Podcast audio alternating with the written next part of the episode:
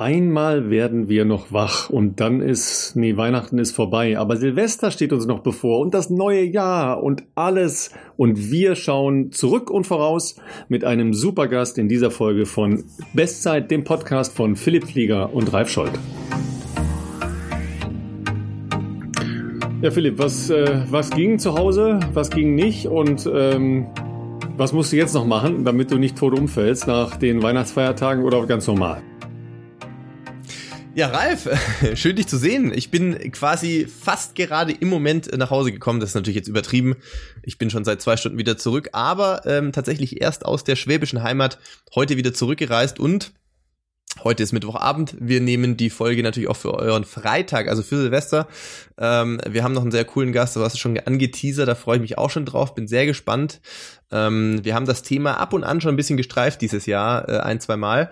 Ähm, Weihnachten war für mich eigentlich ganz entspannt, kann man sagen. Waren es echt schöne Tage ähm, mit der Family zunächst mal in Bayern. Äh, wir haben uns immer so ein bisschen ist ja organisatorisch auch nicht immer ganz einfach, äh, allen familiären Gegebenheiten gerecht zu werden. Also wir haben zunächst mal Heiligabend und äh, den halben ersten Weihnachtsfeiertag hier in Bayern verbracht bei Barbaras äh, Familie und sind dann zu mir in die schwäbische Heimat gefahren und haben das jetzt tatsächlich bis zum 29. Ähm, noch ein bisschen verlängert, weil ich ja nicht ganz so häufig zu Hause bin, leider. Und ähm, ja, dann im kleinen, überschaubaren familiären Rahmen äh, Weihnachten noch gefeiert und äh, die Tage danach auch nochmal genutzt, ein, zwei Freunde zu treffen. Natürlich auch immer jetzt nicht in großen Gruppen, ist ja, glaube ich, auch äh, immer noch nicht so sinnvoll. Ich bin sehr gespannt, wie, ja, wir nennen den Namen jetzt nicht, aber wie die Situation aussieht, wenn jetzt mal wahrscheinlich nach Weihnachten und Silvester wieder die äh, normalen Testergebnisse reinkommen. Ähm, ich habe da nicht so die besten Erwartungshaltung, sage ich jetzt mal, wenn ich ein bisschen in andere Länder gerade schaue. Aber das wollen wir jetzt aussparen, weil wir wollen einen guten Jahresabschluss heute hoffentlich haben. Ähm, wir haben äh, keine Kosten und Mühen geschaltet, wie ihr das von uns gewohnt seid. Eigentlich muss man fairerweise sagen, war es Ralf, der die Idee hatte und den Kontakt angebahnt hat. Und ähm, ich sag mal so, die Leute werden es natürlich jetzt ohnehin im Titel dann schon gelesen haben, aber ein Olympia-Silbermedaillengewinner jetzt von äh, Tokio beziehungsweise Schrägstrich Sapporo heute hier zu haben, ist für uns schon auf jeden Fall ein Brett und äh, freue ich mich schon sehr drauf. Ja, also auf jeden Fall. Ähm, da freue ich mich auch schon sehr drauf. Ich habe äh, tatsächlich heute schon ganz kurz mit ihm telefoniert, äh, war gut drauf äh, und ähm, da kommen wir gleich zu. Ja, Weihnachten ist ja immer so ein bisschen eine schwierige Phase, äh, also auch für Sportler, ja, aber auch für jeden, der irgendwie so ein bisschen aktiv ist, ist ja immer ne, so die einerseits die mentale Auszeit man nehmen von Stress, von, keine Ahnung, Arbeit, Familie, wie auch immer, ja, und versuchen irgendwie mal so runterzukommen und sich mal ein bisschen sacken zu lassen.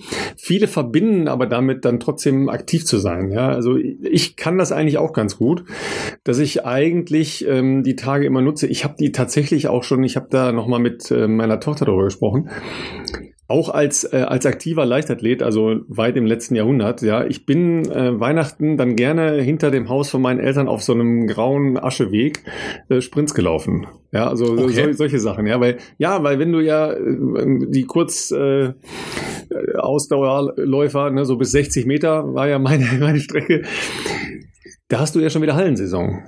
Da machst das du ja stimmt. nicht eine Woche nix. Ja, also das, ist, das wäre ja fahrlässig, logischerweise. Ja. Das ist also Quatsch, das machst du nicht. Also musst du dir eine andere Option suchen, ja. Und wenn du dann zu Hause bist, hast du vielleicht dann keine Trainingsoption ähm, und keine Halle zur Verfügung oder oder oder. Und dann machst du das eben so, ja. Viele haben ja dann auch die Überlegung, Skifahren, nicht Skifahren. Ja, ich weiß von vielen, die jetzt gesagt haben, nee, machen wir lieber nicht, bleiben wir zu Hause. Plötzlich hast du zehn Tage, die du vielleicht sonst als Skifahren fest eingeplant hast und äh, fragst dich, was machst du jetzt? Ja, ja. ich sage immer, laufen geht immer. Ja, heute habe ich den äh, den den Monatsüberblicksplan äh, von Frank Busemann, der auch einer unserer sehr guten und sehr sehr lustigen Gäste war in diesem Jahr gesehen. Und er war ganz stolz, kann er auch sein, auf äh, seine Monatsbilanz. Könnt ihr bei Instagram nochmal nachschauen. Aber, aber nur wenn ihr schnell seid, ne, ihr könnt es wahrscheinlich nicht mehr nachschauen, ja, weil wahrscheinlich nicht mehr. heute ja, Mittwochabend noch 24 als, Stunden online. Vielleicht steht es noch als Top-Ding drin, ja genau. Ne? Also jedenfalls, er kann sehr stolz sein auf die, äh, die Laufleistung im Dezember. Ja. Aber ich habe natürlich dann direkt gefragt, was war denn am 24.? Da ist er nicht gelaufen. Ja, und ich so, äh, sorry, what's, what's wrong here? Ja, also ich bin tatsächlich, ich habe tatsächlich vom äh, 20. jeden Tag Sport gemacht bis, jetzt muss ich nochmal nachdenken, bis zum 26. Inklusive. Ne, also, okay. weil ich finde immer, wenn das Wetter einigermaßen okay ist, und hier war ja 16 Grad sonnig, ne, oberkörperfrei, so wie du das kennst von Köln. Logisch, also fast wie in Ringsburg. also tatsächlich war ich am, am ersten Weihnachtsfeiertag, ähm, sind wir von Köln zu meinen Eltern gefahren, also ins nördliche Ruhrgebiet. Die Abrisskante war Düsseldorf. Ja, normalerweise wird es von da aus nicht sehr viel schöner. Und äh, hinter Düsseldorf blauer Himmel ja, und okay. wirklich kalter Ostwind, zwei Grad. Ja, hier, so, hier in Köln war so sieben, acht Grad, aber grau halt, ja. Mhm. Und dann hast du da stahlblauen Himmel und mhm. es ist einfach fantastisch. Wir hatten viel zu dünne Klamotten äh, an, aber scheißegal. Sind dann halt, äh, bei uns gibt's ja Lippe und Kanal, da kann man halt äh, wunderbar laufen, da gibt's halt Radwege, Laufwege, alles mögliche, kannst du endlos bis Wesel und zurück. Ne? Sind 60 Kilometer, also ist selbst für dein Tagespensum äh, ausreichend zu Fuß. und dann sind wir da gelaufen und es war einfach großer Sport. Ja, und es waren auch sehr, sehr viele Leute da gerade unterwegs. Also sowas, solche Optionen darf man sich doch nicht hingehen lassen. Na, auf ja, keinen dann, Fall. Dann musste natürlich noch einen, äh, einen Tag mein, mein Neffe, äh, der sich ja fatalerweise für den äh, Paris-Marathon angemeldet hat, noch ein bisschen im Wald ausgeführt werden. Ja, also gut, wir mussten ihn erst wecken. Hat er schon bereut, dass er das gemacht hat? An also dem Tag glaube ich schon, ja, weil als wir okay. ihn dann geweckt haben um elf, ja, hat er auch gedacht, oh Gott, oh Gott, was mache ich bloß? Gut, da bereut er dann eher, dass er mit mir verwandt ist, aber da, da muss er dann auch durch. Das ist Pech für ihn. aber ich sag mal so, bis Paris hat er noch ein bisschen Zeit. Das ist ja jetzt ja, ja noch. Ja, so viel äh, ist es nicht. So ist das nicht im April? Ja, es ist aber Anfang April. Das hat ah. er auch gedacht, ja, ist im April, ne? weil sie hatten halt erst überlegt, ob sie Rotterdam machen oder Paris. Ja, und dann fiel die Wahl halt auf Paris. Das ist aber das erste Aprilwochenende. Dann hat er mehr oder weniger eigentlich schon jetzt ja, äh, mit der Marathonvorbereitung zu starten. geplant. Ach so, ne? okay, dann ja, wird dann, die Zeit weniger. Dann wird's weniger, so sieht's nämlich aus. Aber auch da empfehlen wir noch die ein oder andere Folge aus der Vergangenheit. Übrigens äh, waren jetzt wieder sehr viele Zuschriften von Leuten, die, die uns erst irgendwie in den letzten Wochen oder Monaten äh, gefunden, kennengelernt, wie auch immer haben. Und die sind teilweise noch bei Folge 30 oder 40. Die haben noch ein Stück Weges vor sich. Da waren wir auch noch nicht so, da waren wir noch nicht so bescheuert wie jetzt. Jetzt sind wir irgendwie mehr bescheuert. da waren wir noch das sehr stimmt. ernst. Wir sind äh, wahrscheinlich abgedriftet ins inzwischen irgendwann, haben ja, wir den, die, die Spur verloren. Aber es ist natürlich äh, wahnsinnig schön, immer noch ähm, zu hören, dass die Community wächst, dass neue Leute dazukommen. Äh, es ist für mich auch beeindruckend, dass dann wirklich dieser Ehrgeiz auch entsteht, dass man versucht, alles nachzuhören. Wir sind heute ja bei Folge 86. Das ist ja schon ein Stück Weg, den wir hier alle gemeinsam äh, sozusagen zurückgelegt haben. Und wenn du da jetzt reinstartest, wie auch immer man dann auf unseren Podcast aufmerksam wird. Ich weiß ja auch nicht, über welche Umwege das dann geht. Vielleicht in einer Bubble, weil irgendjemand das mal in einer Story gepostet hat. Aber dann irgendwie vielleicht eine Folge zu hören, denken, ja, okay, zwei halbwegs verrückte Typen, aber irgendwie auch witzig. Ich höre mal alles nach. Also das ist auf jeden Fall viel Material für viele Dauerläufe, die man dann schon sehr kompakt, glaube ich, hören kann. Nur für die Leute wird es, glaube ich, dann ein richtig krasser Entzug werden. Weißt du, Ralf, wenn die irgendwann mal alle 85 oder dann 86 Folgen durch haben, dass sie sich dann auf einen Wochenrhythmus umstellen müssen. Das wird dann wahrscheinlich so mittelmäßige Entzugserscheinungen mit sich bringen. Aber ja, wir versuchen natürlich immer stetig weiterzuarbeiten, dass das möglichst viel Puffer noch ist. Ja, ja absolut. Ähm, Entzug ähm, ist ja so ein anderes äh, Thema. Ähm, hast du Kalorienzufuhr betrieben, die du jetzt wieder entziehen musst? Das, das kann man auf jeden Fall sagen. Ich sag mal, meine sportliche äh, Aktivitäten waren jetzt nicht so viel, weil man dann doch viel so äh, halt ja, weiß ich nicht, Zeit mit der Family verbracht hat und natürlich, wie es auch so üblich ist, man äh, ist irgendwie gefühlt den ganzen Tag am Essen. Damit habe ich jetzt grundsätzlich überhaupt kein Problem. Also ähm, das wird eher vielleicht mal nach der Karriere ein Problem, wenn dann vielleicht nicht mehr 200 Kilometer auf dem Trainingsplan stehen, sondern irgendwie drei, vier Mal die Woche laufen. Ähm, dann muss man wahrscheinlich auch die, die, wie soll ich sagen, die Kalorienzufuhr ändern. Aber ähm, das ist natürlich jetzt auch so diese Zeit zwischen den Jahren, wo man vielleicht dann auch so ein bisschen einerseits dieses Jahr rekapituliert, andererseits natürlich schon mal fürs neue Jahr vielleicht versucht, sich so ein bisschen ich sage jetzt nicht Ziele zu setzen, sondern einfach so ein bisschen äh, Guidelines zu setzen, äh, sportlich, beruflich, privat, wie auch immer. Und das ist ja auch immer so die Zeit, wo man versucht, vielleicht neue Routinen zu etablieren. Und ähm, da können wir euch natürlich äh, unseren Partner äh, AG1 von Athletic Greens empfehlen, denn ähm, Kalorien zu sich zu nehmen, das ist jetzt kein Problem. Die, äh, da sind wir alle ja äh, sportlich genug, die auch wieder abzutrainieren. Aber man kann natürlich sicherlich auch seinen Nährstoffhaushalt noch optimieren und Ähm, Athletic Greens ist quasi euer ähm, All-in-One-Supplement, kann man sagen, ähm, was 75 Vitamine, Mineralstoffe und weitere essentielle Inhaltsstoffe beinhaltet. Also quasi, ähm, ja, wie soll ich sagen, die, die Möglichkeit, sich morgens, bevor man in den Tag startet, schon einen guten Shake ähm, zuzuführen und ähm, damit dann komplett abgedeckt zu sein für all das, was euer Körper benötigt für euren sportlichen Alltag, aber auch vielleicht äh, stressigen Berufsalltag, je nachdem, was ihr so alles um die Ohren habt. Und Ralf, da gibt's natürlich bei uns ein Special-Angebot. Ja, Special-Angebot, äh, das sieht so aus, dass man äh, zusätzlich noch einen äh, Jahresvorrat an Vitamin D2 und K bekommt. Das Ganze mit einem kleinen Zusatz an fünf Travel Packs, die auch sehr praktisch sind, damit man nicht immer die ganze Box mitschleppen muss.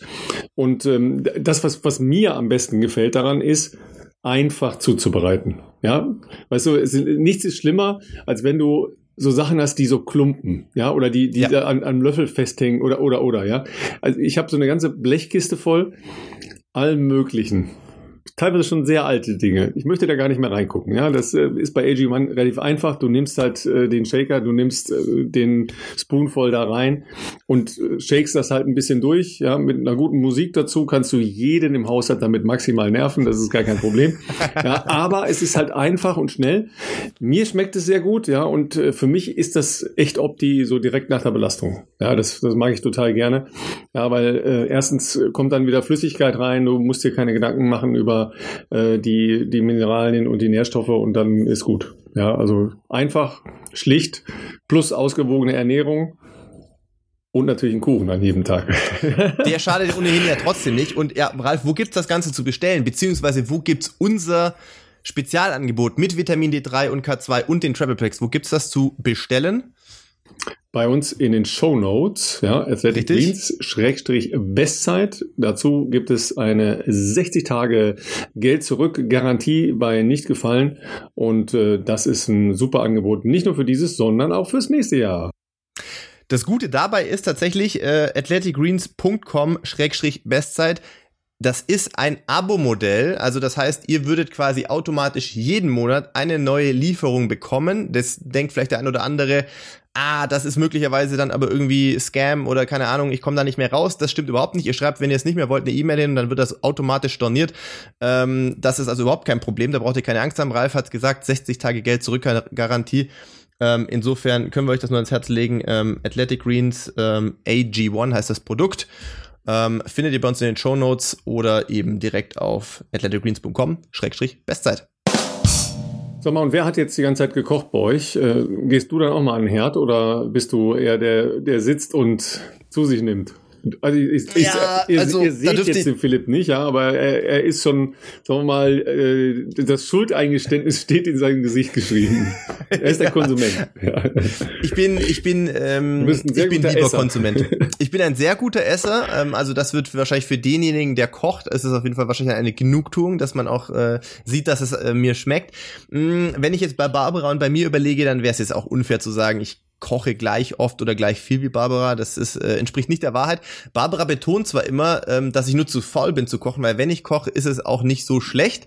Ähm, aber tatsächlich jetzt zu Hause bei Familie war es wirklich so, dass man natürlich dann ähm, das Privileg hatte, auch bekocht zu werden, egal ob bei Barbaras Family oder ähm, zu Hause bei mir in der schwäbischen Heimat, da war das natürlich sehr komfortabel, dass äh, man da bekocht wurde. Ist natürlich aber auch immer schön, ähm, wieder nach Hause zu kommen und äh, ja, so ein bisschen das, dieses Privileg ja auch in Anspruch nehmen zu können, sozusagen, ist, wie gesagt, bei mir auch echt nicht so oft der Fall im Jahr, weil ja, ja, wahrscheinlich auch nur Ausreden. Wenn man es wollte, könnte man es vielleicht öfters irgendwie reinpressen, aber natürlich durch dieses ganze oder noch äh, noch meine aktive Sportzeit ist das ja immer ein bisschen das Jahr so durchgeplant durch die verschiedenen ähm, Wettkampfschwerpunkte und Trainingslager und dann ja ist es wirklich eher nur so zwei drei Mal würde ich fast sagen, dass ich äh, zu Hause in Sindelfingen bin. Ähm, das wird vielleicht mal später entspannter werden, wer weiß. Ähm, wer weiß, vielleicht ist es aber auch irgendwann ins Gegenteil eher verkehrt. Also falls wir dann irgendwann nächstes Jahr äh, das Haus fertig gebaut haben hier in Regensburg, dass dann vielleicht eher mal die Eltern zu Besuch kommen und sich auch gerne mal Regensburg und Umgebung äh, noch ein bisschen ausführlicher anschauen, als sie es schon kennen, äh, wäre natürlich auch vollkommen fein. Und dann ist ja äh, zum Jahresende immer die Frage, welchen Silvesterlauf nimmt man? Aber wir haben es ja schon gehört, wahnsinnig viel abgesagt worden. Ja, sehr mal schade. Ähm, du hast bin, noch einen Tipp, Ja, ich habe noch einen, ich habe noch einen Tipp, äh, aber es ist nur ein Tipp zum sich die Ergebnisse angucken, weil Meldefrist ist vorbei. Ja, ah, okay. äh, man musste vorher anmelden. Ja, klar, die Corona-Maßnahmen müssen natürlich äh, irgendwie umgesetzt werden und eingehalten werden.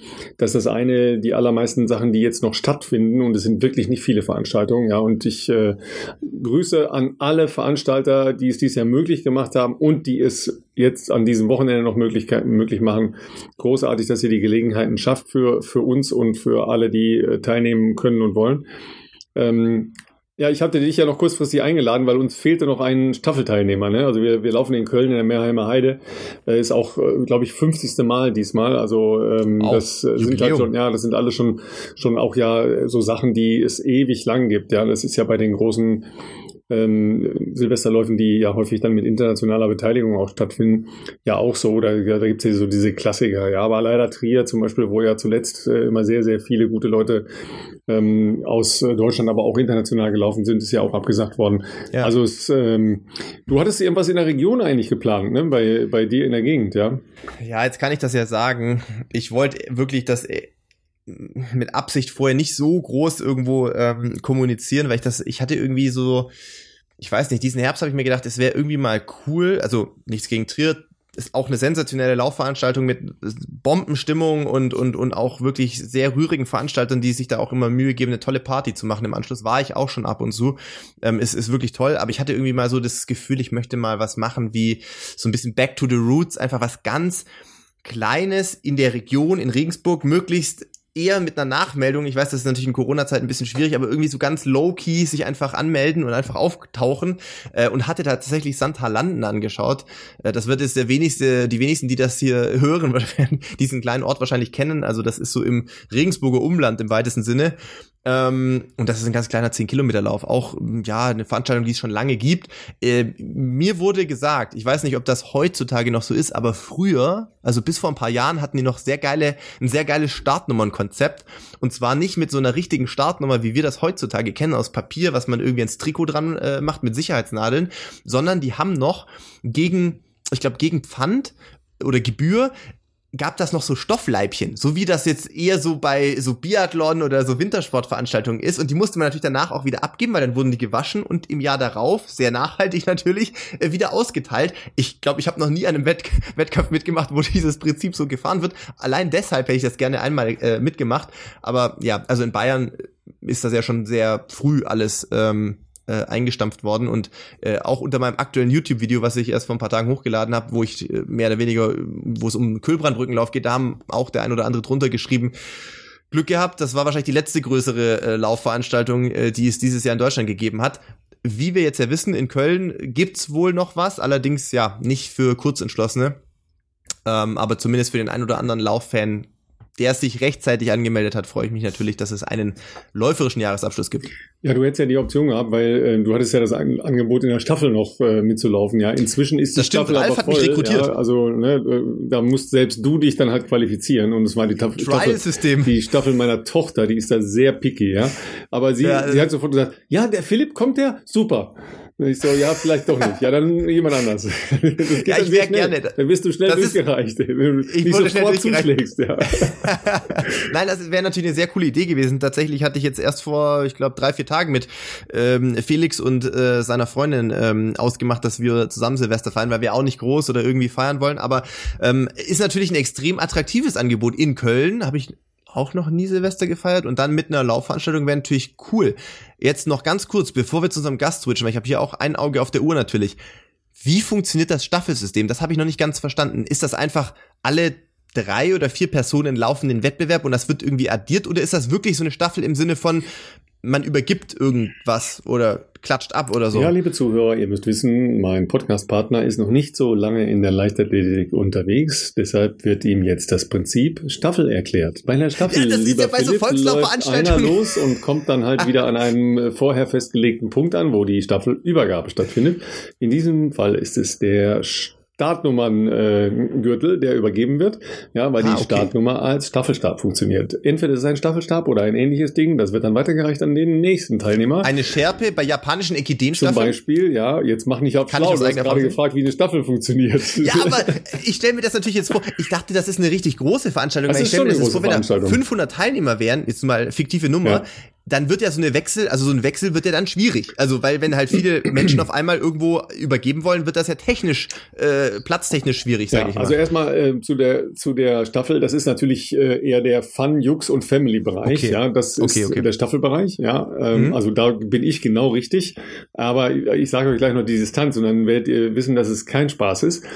Eine ähm, Meile. Nee, pass auf, äh, aber so ähnlich, ja. Jedenfalls, oh. ähm, der Hauptlauf ist 10 Kilometer. Tatsächlich ist mhm. die Veranstaltung unterteilt in eine Sektion 10 Kilometer unter 50 Minuten und eine mhm. über 50 Minuten. Ja, das sind zwei unterschiedliche Startzeiten, damit das Ganze ein bisschen auseinandergezogen ist, aber mhm. jedes Jahr so. Das sind die 10 Kilometerläufe sind die Hauptläufe. Und ich schätze mal, du wirst schon irgendwas um die 33 wirst schon laufen müsser hm, ja, also okay, sonst gewinnst du das nicht. Das ja, und das ja. ist eine relativ winkelige Strecke über, ähm, über wie gesagt, so, so eine Park-Schotterwege. Äh, ähm, schon gute Leute. Ja, und dann gibt's halt ähm, zwei 5-Kilometer-Läufe für die unterschiedlichen Jahresklassen und dann als Spaß hinten drauf die Staffel. Ja. Und die Staffel ist? 3 mal 3,3 und das ist eine fiese Distanz, as you know, ja, weil kann, kannst du dir mit wehtun. Ja. Kann brennen. Ja. kannst du dir mit wehtun, ich sag's dir. Ja, ja also ich werde euch dann äh, am Wochenende irgendwas schreiben, wenn ich äh, noch atmen kann und schreiben kann und so weiter. Ja, ähm, aber wir werden das schon irgendwie hinkriegen. Ne? So, ich und jetzt, äh, jetzt sollten wir äh, auch schnell auf äh, unseren Stargast, sage ich mal, ja, Stargast, Medaillengewinner bei Olympischen Spielen hatten wir, glaube ich, noch nicht. Ne? Lass mich nachdenken, lass mich nachdenken. Nee, ich glaube nicht. Ich glaube auch nicht. Nee, das ist eine Premiere eigentlich. Premiere, ja. Premiere für Jonathan Hilbert, Silbermedaillengewinner über 50 Kilometer gehen in Sapporo, hast du vollkommen richtig gesagt. Herzlich willkommen in unserem Podcast. So, klassische Frage ist ja immer, wo ist die Medaille? Wo, wo hast du die Medaille? Ja, also erstmal herzlich willkommen bei uns. Ja, vielen, vielen Dank. Hi, äh, hallo ihr zwei. Ähm, die Medaille, wo ist die Medaille? Ja, in der Wohnung. Im Safe natürlich. wahrscheinlich. Nee, noch nicht. Das wäre ja schade, da könnte ich sie mir ja gar nicht anschauen oder müsste sie immer rausnehmen. Nee, sie steht hier in der Wohnung, aber ja, wenn ich dann im Trainingslager bin, dann äh, kommt sie auch in den Safe, definitiv. Äh, weil meine, meine Wohnungstür ja, ist relativ schnell zu knacken, würde ich sagen. Ohne jetzt für die Einbrecher hier zu spoilern, ja. da müssen wir vielleicht kurz ausholen. Ähm, Jonathan, wir haben gerade schon off-Record gesprochen. Äh, du warst natürlich jetzt äh, zwischen den Jahren natürlich auch das übliche Programm, bisschen Family, aber natürlich als Sportler für dich jetzt auch schon quasi so am fast schon wieder durchstarten ins nächste Trainingslager. Saisonvorbereitung steht natürlich an. Äh, für die Einbrecher da draußen, den braucht euch, glaube ich, jetzt nicht die größten Hoffnungen machen, äh, denn Jonathan ist natürlich auch Polizist äh, neben seiner Sportlertätigkeit würde ich jetzt wahrscheinlich mir zweimal überlegen, das zu probieren. Ähm, wie sieht bei dir so die, die Zeit zwischen den Jahren aus? Also bevor es dann jetzt wieder ernst wird, hast du da auch so eine Zeit, ein bisschen mal einen Gang zurückzuschalten oder hast du wirklich so sehr straight dein Trainingsprogramm durchgezogen? Ja, ich, ich war sehr lange im Trainingslager bis kurz vor Weihnachten und bin jetzt auch äh, gleich wieder weg, dann äh, nach, dem, nach dem Neujahr. Und deswegen sind die, sind die Tage so zwischen den Jahren relativ entspannt bei mir. Also wir kommen aus dem Trainingslager am 23.12. bin ich wiedergekommen aus Balderschwang, aus dem Skilanglauf-Trainingslager, haben sehr, sehr viele Umfänge gemacht, sehr, sehr viele Stunden trainiert. Ja, und danach brauchst du natürlich erstmal ein paar Ruhetage. Ich habe mich dann über Weihnachten jeden Tag ein bisschen bewegt, habe eine Stunde trainiert pro Tag. Äh, jetzt nach den Weihnachtsfeiertagen dann wieder ein bisschen das Training hochgefahren und ja, morgen machen wir noch mal einen Laufbandtest, um ähm, einfach mal zu schauen, wie momentan so die Form ist. Und ja, über, über Wei äh, Silvester und Neujahr wird es dann noch mal ein bisschen ruhiger und auch in Richtung des Trainingslagers, was ja dann am, am 5. Januar losgeht, machen wir jetzt nicht mehr allzu viel, ähm, gehen auf Nummer sicher, jetzt auch nicht noch mal krank zu werden oder so, sondern trainieren eher in einem ja, moderaten Rahmen und dann im Trainingslager geht's dann wieder voll los. Ja, nimm doch mal die, die ja. Leute mit, ähm, die keine Ahnung haben von Gehen und dann äh, im Fernsehen, wenn wir es übertragen, nur denken, was machen die denn da? Sag mal so eure Geschwindigkeiten, ne? Sag mal so eine Durchschnittsgeschwindigkeit, also bei deinem äh, Zielwettkampf 50 Kilometer, was äh, passiert bei 20 Kilometer, was ist so ein Durchschnittstrainingstempo im Grundlagenbereich, wie du es gerade gesagt hast?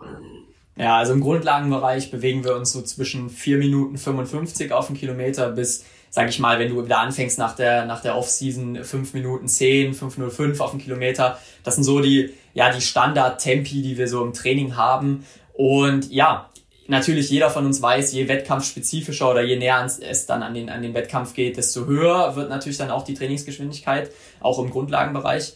Ja, und bei Wettkämpfen reden wir bei 20 Kilometer, Christopher Linke, unser, unser bester 20er, der den deutschen Rekord hält, ähm, ja, der geht weit unter 4 Minuten Schnitt. Also wir reden davon 3,57 auf den Kilometer, die er geht, 20 Kilometer hintereinander. Das ist komplett, das ist wirklich kom komplett, also das ist verrückt einfach, das ist geisteskrank. Das muss man sich mal auf der Zunge zergehen lassen. Die Leute, die hier zu Hause zuhören, ihr lauft ja viel, ja. Wir reden jetzt nicht von Laufen, wir reden von Gehen und ich weiß, dass Geher tatsächlich auch sehr gute Läufer sind, unabhängig davon mal. Ähm, 3,57, 20 Kilometer gehen, es ist wirklich, ähm, das ist krass. Ja, ist wirklich, wirklich Wahnsinn. Also für mich als, als 50er oder ehemaliger 50 Kilometer Geher auch immer wieder absolut verrückt, vollkommen crazy, äh, weil klar, wir machen auch immer mal einen schnellen Kilometer oder so im Training und da ist das für mich auch äh, immer wieder faszinierend, ja, wenn, wenn Chris dann da irgendwie unter vier Minuten Schnitt geht, 20 Mal hintereinander und ich das zwei, drei Mal mache und, und ja, schon übel die Schwierigkeiten bekomme. Ähm, ja, ich bin dann eher auf der längeren, längeren äh, Strecke zu Hause und ja, meine Bestzeit bin ich dieses Jahr gegangen in, in Frankfurt, drei Stunden 43, äh, 44 Sekunden und da reden wir von einer Durchschnittsgeschwindigkeit von ähm, ja, 4 Minuten und 28 auf dem Kilometer, also von circa 13,5 kmh, um das jetzt mal so äh, relativ ja, greifbar auszudrücken. Äh, ja, das Ganze 50 Mal hintereinander. Ich denke, viele, viele, die zuhören, sind schon mal einen Marathon gelaufen, haben vielleicht vor, einen Marathon auch zu laufen, sind auf den längeren Laufdistanzen zu Hause und ich, ja, denke, wenn man sich dann so ein bisschen vors Gedächtnis oder vors Auge ruft, so, okay, 4 Minuten 30 auf dem Kilometer, das nicht nur ein Marathon, sondern noch achtmal danach, auch nochmal 50 Mal hintereinander. Ja, natürlich auch eine, eine ziemlich schnelle, ähm, ein ziemlich schnelles Tempo, ja.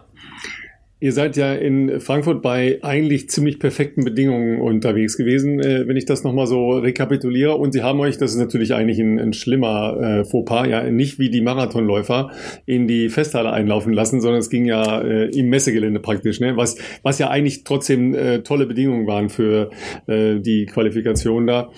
Ähm, und dann kommt man nach Japan und alles ist ganz, ganz anders, äh, aber alle schauen darauf, ja, oh, der Junge ist äh, Viertbester der Welt, jetzt muss ja irgendwas gehen. Ne?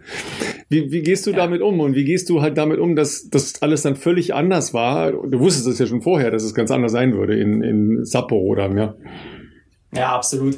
Also wir haben ja die Erfahrung äh, gemacht 2019 in, in Doha bei der Weltmeisterschaft da haben wir schon viel Erfahrung gesammelt, was Hitze angeht und was, was äh, Wettkämpfe in der Hitze angeht. Und äh, das Gleiche hat uns ja dann in Sapporo auch erwartet. Deswegen war ich persönlich da schon ein bisschen drauf eingestellt und wusste, okay, es wird warm und ich wusste auch, wie es sich tatsächlich anfühlt, wirklich in, in, in der knallen Sonne äh, beziehungsweise in der, in der Hitze 50 Kilometer zu gehen. Und in ähm, Doha war das noch so 2019, dass ich da mit einem sehr großen Respekt und sehr viel Angst auch tatsächlich in den Wettkampf gegangen bin. Und ja, wir haben uns davor vorbereitet in, Hitze, in der Hitzekammer, haben da Hitzetraining gemacht ohne Ende. Und ähm, jetzt vor Sapporo habe ich das alles weggelassen, äh, habe kein Hitzetraining gemacht und bin einfach ein bisschen lockerer rangegangen. Ich wusste, okay, es wird warm. Ich wusste, okay, Hitze ist jetzt nicht das, was mir so mega gut gefällt. Aber ich hatte einen Plan, so ich wusste, was ich tun muss, um da vernünftig durchzukommen. Ähm, ich denke, jeder von uns weiß, bei, bei Hitze, ob das jetzt gehen, laufen, Radfahren oder was auch immer ist, äh, einen Wettkampf zu bestreiten, es kommt darauf an, dass du deine Körperkerntemperatur niedrig hältst. Und das kannst du halt durchs Kühlen machen. Und das hatte ich immer im Hinterkopf, auch in der Vorbereitung. Und deswegen hatte ich jetzt nicht wirklich Angst oder großen Respekt noch vor der Hitze, sondern wusste einfach, okay, ich habe ja, ich habe einfach einen Plan, ich weiß, was ich machen muss und deswegen bin ich da ein bisschen gelassener rangegangen. Und was den Druck so von außen angeht, ähm, ich bin die ja, viertbeste Zeit in, in diesem Jahr gegangen, über 50 Kilometer, bin damit auch in, in Sapporo angereist und ja, ich habe natürlich auf der einen oder anderen Nachrichtenseite dann so gelesen, ja, Jonathan Hilbert, der schielt so ein bisschen in Richtung Bronze, aber ja, ich habe das für mich gar nicht so wahrgenommen. Ähm, Im Endeffekt, äh, wir wissen alle, auch im Marathon ist es ja genauso, Philipp, ähm, da muss so viel zusammenkommen. Da muss so viel zusammenkommen, dass ein Wettkampf am Ende aufgeht und dass ein Wettkampf am Ende erfolgreich wird. Ja,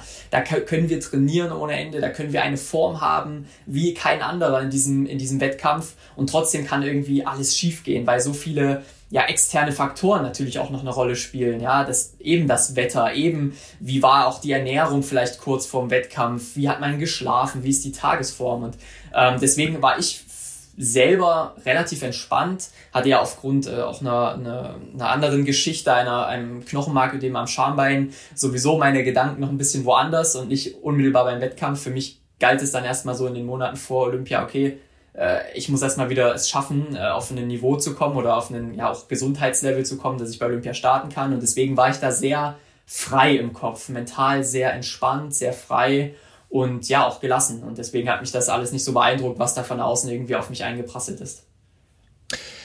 Du hast es ähm, gerade schon ein bisschen angesprochen mit der Problematik mit äh, dem Ödem am Schambein. Das habe ich auch in dem, ähm, war ein ganz gutes Interview von dir auf leichterleg.de, das ist allerdings schon aus dem August, glaube ich, gewesen, wo das ja auch so ein bisschen thematisiert wurde, dass ja die Vorbereitung auf die Olympischen Spiele in Sapporo für dich jetzt ja wirklich äh, alles andere als äh, so gelaufen sind, wie man sich das vielleicht aus dem Lehrbuch vorstellt, sondern doch mit äh, wirklich vielen Schwierigkeiten ähm, verbunden war. Und das weiß ich ja auch als Athlet äh, äh, selber nur, das ist ja einerseits vielleicht äh, da mit einer Verletzung umzugehen, was vielleicht auch mit Schmerzen verbunden ist, aber natürlich auch äh, die Gewissheit, du willst ja irgendwie diesen Lebenstraum Olympische Spiele nicht verpassen und das ist ja auch ein mentaler Struggle auf jeden Fall, in dem man sich da ausgesetzt sieht.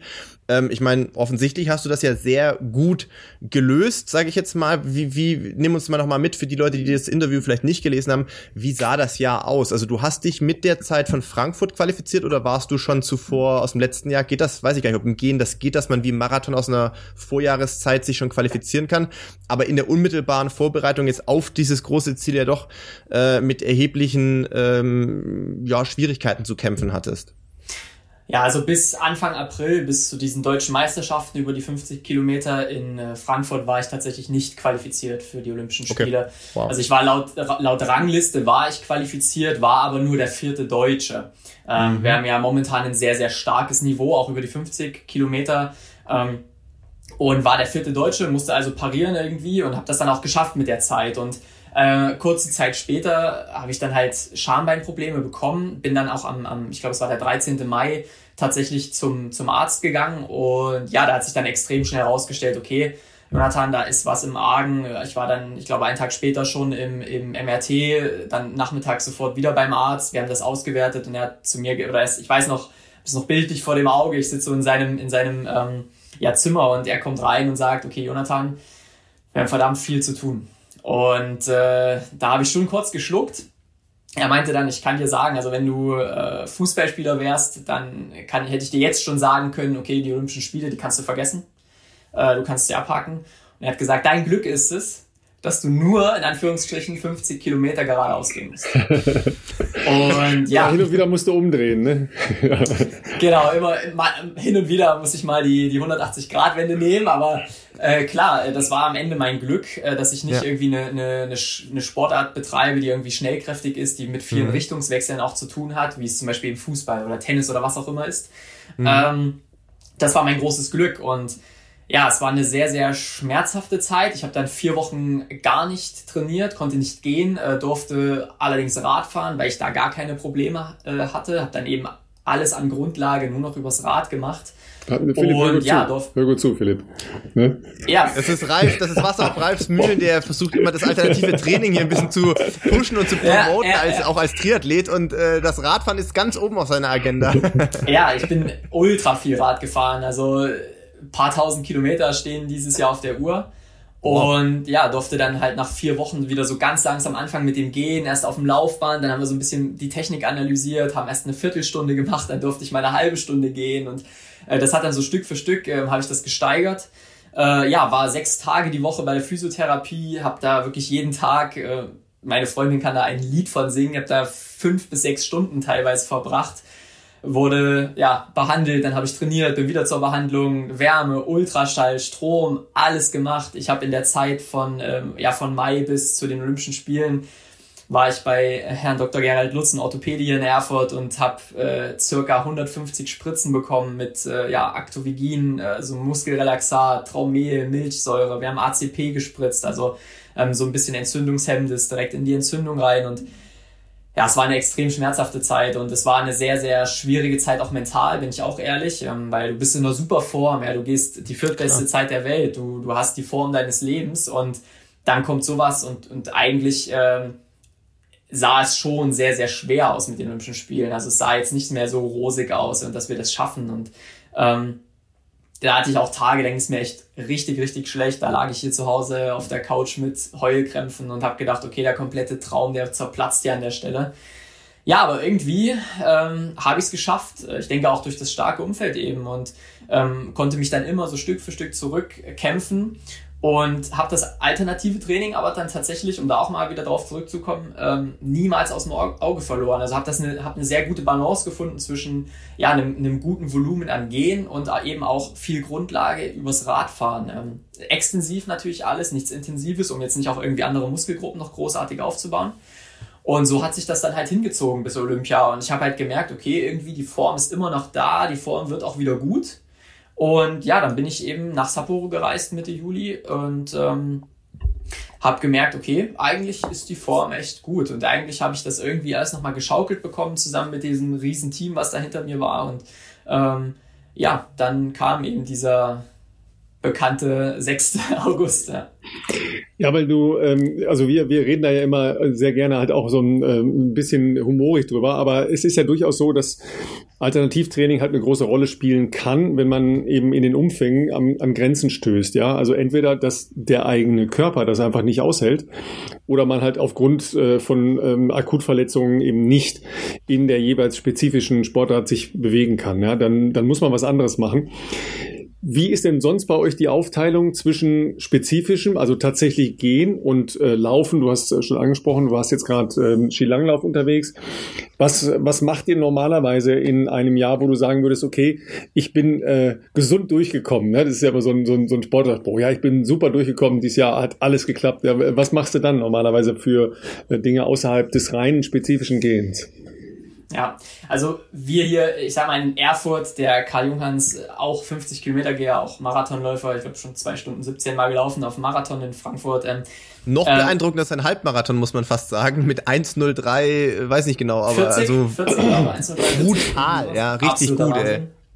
Ja, wir trainieren ja zusammen in einer Trainingsgruppe ähm, und ich glaube, wir sind diejenigen, die tatsächlich äh, in Deutschland noch am wenigsten, äh, sag ich mal, G-spezifisch trainieren. Also ich würde sagen, wir haben so einen Anteil von 70 zu 30. Also 70 Prozent Gehen, 30 Prozent Lauf ist tatsächlich so die, unsere Verteilung.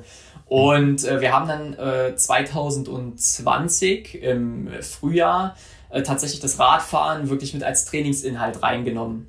Und deswegen war das jetzt für mich nichts Neues während der Phase der Verletzung, sondern wir haben auch schon davor mehr Umfänge dann auch auf dem Rad gemacht und trainiert und ich finde, das war nochmal ein guter Input. Ähm, wir haben dann praktisch das Laufen noch ein bisschen zurückgedreht und dafür von den 30 Prozent ja dann nur noch 15 Prozent Lauf und die anderen 15 Prozent durch, durch Rad ersetzt. Aber du kannst natürlich auf dem Rad, ähm, kannst du diese 30 Prozent ja ganz anders gestalten. Du kannst ja da was Umfänge angeht und was Stunden angeht, natürlich noch viel, viel mehr machen, weil du ja so eine schöne extensive Belastung hast. Du hast keinen Impact irgendwie wie beim Lauf oder so. Du kannst da drei Stunden rollen und du steigst vom Rad, du hast ein super Fettstofftraining gehabt und, ähm, und, und schaffst dir einfach eine super Grundlage, die du dann halt spezifisch im, im Gehen und Lauf halt auch dann noch ausbauen kannst.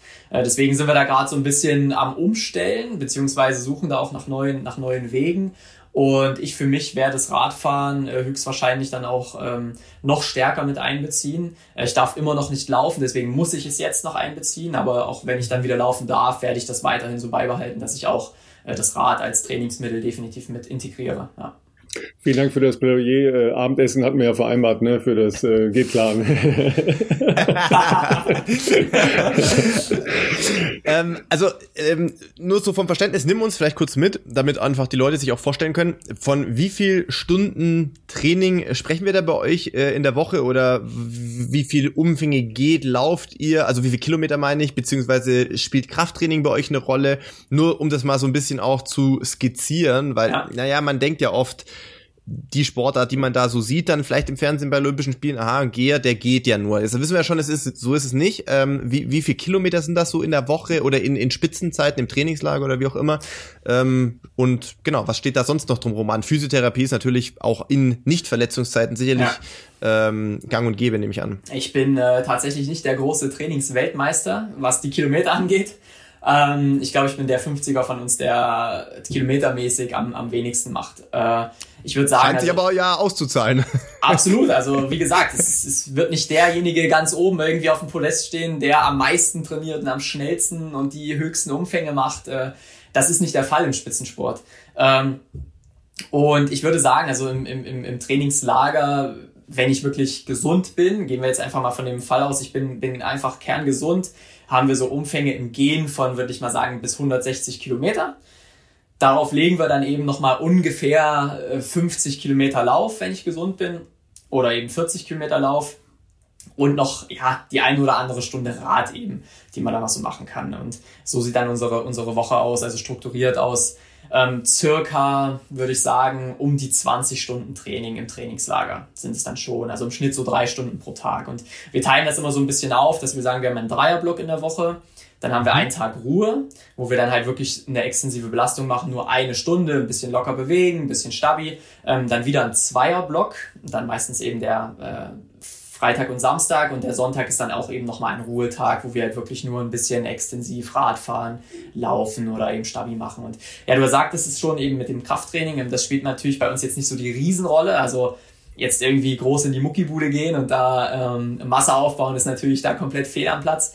Deswegen begrenzt sich das bei uns meistens äh, darauf, dass wir wirklich so ähm, zwei bis dreimal die Woche eben Stabi-Training machen, ganz klassisch diese Core-Workouts und ähm, ja, da auch Pläne bekommen hier von der Physiotherapie, um einfach so ein bisschen an den Schwächen zu arbeiten, beziehungsweise da mit den Physios, die auch vor Ort sind im Trainingslager, äh, Pläne erstellen und die auch so ein bisschen natürlich auch sehen, okay, ähm, im Bewegungsablauf das und das läuft falsch, da kann man ein bisschen gegensteuern. Genau, also da kann man auch im Trainingslager sehr gut dran arbeiten, gerade was so Schwächen und sowas angeht, in der Beinachse und sowas. Äh, ja, so sieht so eine typische Woche von uns aus. Ja. Sag mal an der Stelle nochmal ganz kurz, kannst du schwimmen und wie gut?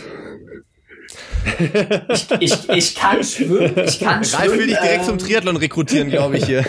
Also ich kann schwimmen, aber ich würde eher sagen, es, es, es ähnelt eher dem Baden oder Planschen. Ja. Äh, wie bei mir, wie bei mir. Ja, also wir, wir Triathleten sagen treiben, aber gut. Ja, treiben, genau. Treiben, ja. ja. genau. Treiben, treiben ist auch, würde es auch sehr gut umschreiben. Ja, Und tatsächlich, als, als es dann im Mai hieß, naja, Jonathan, du kannst ja, du kannst ja dann ins Wasser, du kannst Aquajogging machen und du kannst schwimmen habe ich sofort die Augen verdreht und habe gesagt, nee, danke, dann setze ich mich lieber noch drei Stunden aufs Rad, aber ich werde nicht in die Schwimmhalle gehen. Ich werde diese Schwimmhalle nicht betreten. nee, aber was, äh, was total spannend ist, ist äh, die Aufteilung, die du sagst, also äh, das 3-2-Prinzip, das findet sich halt auch bei sehr vielen Triathleten wieder, weil die ja logischerweise durch die drei Sportarten noch mehr Stunden einfach haben, als jetzt ähm, du, Philipp, ja, oder ihr zu Hause beim Laufen, weil man eben nicht 20 Stunden laufen kann in der Woche. Das geht halt nicht. Ähm, deshalb muss man ja versuchen, vernünftig halt ja auch intensive Inhalte einzubauen, aber auch eine Regeneration, eine Regenerationsoption zu schaffen, ja. Und deshalb frage ich halt nach dem Schwimmen, weil ähm, bei Triathleten heißt es nicht Pause, sondern Entlastungstag. Ja, das ist eine sehr, sehr schöne Umschreibung für die längere Schwimmeinheit, ja, die dann kommt, damit man eben wegkommt vom äh, Tragen des eigenen Körpergewichts, äh, also Belastungen dann schwerpunktmäßig auf den Main, äh, Beinen etc. Aber das Prinzip ist halt spannend, ja, weil äh, da natürlich halt eben auch genau dieses äh, Aufbauen von Trainingsreizen ja, bis zu einem gewissen äh, Ermüdungspunkt, dann mit einer Pause, dann wieder zwei Tage. Das ist also so ein Mikrokosmos, ähm, der da geschaffen wird im Laufe einer Woche und das Ganze dann ja nochmal weiter übersetzt in eine äh, mehrwöchige beziehungsweise mehrmonatige Planung. Also es ist ganz spannend, dass da so Prinzipien sich immer wiederfinden in sehr unterschiedlichen Sportarten weil wir das halt auch schon oft äh, diskutiert haben, ähm, dass uns das in Deutschland ein bisschen fehlt, so der Austausch unter den Sportarten, ja, da oft nicht so viel passiert, ja, weil ihr kennt euch dann äh, vielleicht zufällig mal aus einem Nationalmannschaftstrainingslager oder sowas wie Olympische Spiele, ja, kommen wir vielleicht gleich noch zu, war, war für euch natürlich jetzt maximal blöd, weil erst Sapporo und dann warst du war allerdings ein ganz schöner äh, Anlass, um nochmal nach Tokio zu kommen. Ja, kannst du gleich nochmal erzählen. Äh, oder ihr lernt euch bei einem, ähm, keine Ahnung, Bundespolizei-Lehrgang äh, kennen oder oder ja. Aber so der der permanente Austausch muss ja eigentlich eher über die Trainer erfolgen. Ja, wie wie schaut ihr auf andere äh, Ausdauerbereiche und und wie erfolgt da so ein Austausch? Ja, ich glaube, dass, dass, dass ich da schon ein bisschen nach links und rechts schaue. Ähm, sonst hätte ich ja jetzt auch, sage ich mal, das Radfahren nicht mit reingenommen. Äh, ich habe da mit einem, mit einem guten Freund, äh, war auch mal Geher, ist dann Läufer geworden, äh, jetzt beim Triathlon gelandet. Ähm, eben mal so ein bisschen drüber gesprochen und er hat dann auch gesagt, ja, du kannst natürlich übers Rad viel machen, du kannst viel Ausdauer machen, du kannst viel Grundlage schaffen, um die dann auch in der Spezifik gut nutzen zu können, diese, dieser, diese Grundausdauer, die du trainierst auf dem Rad. Und ähm, ich schaue da schon ein bisschen nach links und rechts, aber bleib dann tatsächlich doch so ein bisschen meiner Linie treu, beziehungsweise höre da auch auf meinen Trainer und ähm, lass da meinen Trainer eher so ein bisschen meinen, ja, mich von meinem Trainer leiten. Ähm, er ist jetzt über 40 Jahre Trainer. Äh, er hatte schon wow. Leute bei Olympischen Spielen, bei zig U23 Europameisterschaften, Weltcups, die wir ja auch im, im Gehen hatten und haben. Ähm, hat schon viele, viele Leute trainiert, hat schon unglaublich viel probiert. Also er erzählt ganz viele Anekdoten auch, ähm, hat an Trainingssystemen alles ausprobiert. Und ich glaube, jetzt hat er, und das merkt man ja auch ähm, tatsächlich an der Leistung von Karl und auch von mir, ähm, jetzt auch mit der, mit der Medaille bei den Olympischen Spielen, hat er einfach ein, ein absolutes Top-Gefühl für Training, hat ein super gutes Gefühl für wann muss man eine Pause machen, wann muss man die Jungs fordern, wann muss man sie aber auch mal in Ruhe lassen und auch mal ein bisschen regenerieren lassen. Und, er, und ich denke, dass das ein großer Erfolgspunkt einfach bei uns ist. Und es ist gar nicht so, dass wir ultra viel aus ganz vielen anderen Sportarten uns äh, an, an, an Informationen ziehen, sondern dass einfach sehr, sehr viel von meinem Trainer kommt, weil der einfach so einen unglaublichen großen Erfahrungsschatz hat. Das ist natürlich in der heutigen Zeit ähm, schon fast außergewöhnlich. Also wir haben das ja auch ab und an hier im Podcast schon thematisiert, dass ähm, ja, wie soll ich das sagen? Es, äh, wir sind, glaube ich, sportlich ganz okay in Deutschland so, aber was professionelle Strukturen abseits von Fußball und anderen äh, privilegierteren Sportarten anbelangt, ist ja dann gerade in der Leichtathletik schon Nachholbedarf. Natürlich, es gibt die Olympiastützpunkte, es gibt sicherlich auch äh, Bundestrainer. Ähm, ich bin gespannt, wie, was du gleich sagen wirst, wie das bei deinem Trainer aussieht, ob der irgendwie bei einem Verein hauptamtlich äh, angestellt ist oder nicht. Ich vermute mal fast, ich lehne mich jetzt aus dem Fenster, ich vermute mal fast nicht, weil so viele gibt es ja nun leider äh, nicht in Deutschland, weil es halt so wenige Vereine gibt, die überhaupt die finanziellen Mittel haben, dass sie Trainer anstellen können, ähm, dass da jemand 40 Jahre sich so äh, committet und, und, und auch dann wirklich sich so äh, da reinkniet, um Athleten auf, auf Weltklasse-Niveau da nach vorne zu bringen, ist ja einfach außergewöhnlich und alles andere als selbstverständlich. Ähm, ich habe das sicherlich auch im äh, Trainingslagern ja auch oft, wenn man mit anderen Nationen vielleicht mal äh, im Trainingslager ist, schon gesehen, dass das in anderen Ländern schon teilweise anders ist. Aber äh, 40 Jahre Trainer, wie, äh, wie, wie ist man so lange so leidenschaftlich bei der Sache? Ich, wie gesagt, ich tippe, er ist nicht hauptamtlich angestellt. Ja, sehr, sehr coole Frage. Mein Trainer Piotr Zaslawski, wie es der Name schon verrät, äh, ist er nicht aus Deutschland, ist auch kein deutscher okay. Staatsbürger, ist äh, aus der Ukraine. Okay. Wohnt aber seit äh, 17 Jahren äh, in Deutschland, ist damals über so ein Austauschprojekt hierher gekommen als Trainer und dann eben einfach hier geblieben. Ähm, ja, war in der Ukraine, beziehungsweise man muss ja schon fast sagen, ja, in der Sowjetunion verdienter mhm. Trainer. Also das war mhm. damals schon eine hohe, sag ich mal, Auszeichnung, verdienter Trainer zu sein und äh, damals schon äh, in der Sowjetunion, in der Nationalmannschaft auch schon selber Athleten gehabt, äh, was ja damals, wenn man sich das vorstellt, Sowjetunion als, als absolute Macht und dann auch noch im Gehen äh, die Ausnahmenation und da schon Geher in der Nationalmannschaft bei der Sowjetunion zu haben. Ähm, also damals schon einfach ein sehr erfolgreicher Trainer gewesen und ähm, erfolgreich eben auch dadurch, weil er alles ausprobiert hat. Also er hat die, er hat diese, sag ich mal, harte ähm, ja, Ostblock-Mentalität gefahren, äh, die, ein paar Jahre und hat alles über, über Umfänge gemacht. Und wenn heute früh die 35 Kilometer im Training abgebrochen wurden, dann haben wir uns nachmittags oder am nächsten Tag nochmal hingestellt und haben das probiert und hat alles ausprobiert. Er hat die Athleten gefordert ohne Ende, hat dann Dinge ausprobiert, die die Athleten wirklich leistungstechnisch äh, in die Ruin getrieben haben, muss man auch ehrlich sagen. Und ähm, ja, ich glaube, sein großes Ziel, und das glaube ich nicht nur, sondern das weiß ich mittlerweile auch, war es eben einmal bei den Olympischen Spielen eine Medaille zu gewinnen. Ähm, das war eines seiner ausgerufenen Ziele und ähm, er hatte nie den Athleten, äh, wo er ein großes, also wo er dieses Potenzial gesehen hat oder wo er, wo er ähm, das Potenzial auch herauskitzeln konnte. Ja? Einige Athleten, hat er mir erzählt, haben dann halt aufgehört, weil sie irgendwie äh, Mama geworden sind oder eben andere Interessen dann auch dazu kamen und äh, ja, auch mit dem Ende der Sowjetunion natürlich auch andere Möglichkeiten irgendwie äh, da waren, als ähm, ich mache Sport und durch Sport kann ich mir einen Ruf erarbeiten oder habe hab ja auch sozial in irgendeiner Art und Weise Vorteile. Und ja, dann ist er eben nach Deutschland gekommen und hatte hier auch schon ähm, einen Geher bei der U23-Europameisterschaft, eine, eine Geherin bei den U23-Europameisterschaften. Und dann kam halt so Karl und ich irgendwann als kleine junge Geher, so mit 16 Jahren. Ja, und er hat uns dann begleitet, so in dieser Phase des, des, des Großwerdens, ähm, hat uns ja als Kinder dann sozusagen noch übernommen.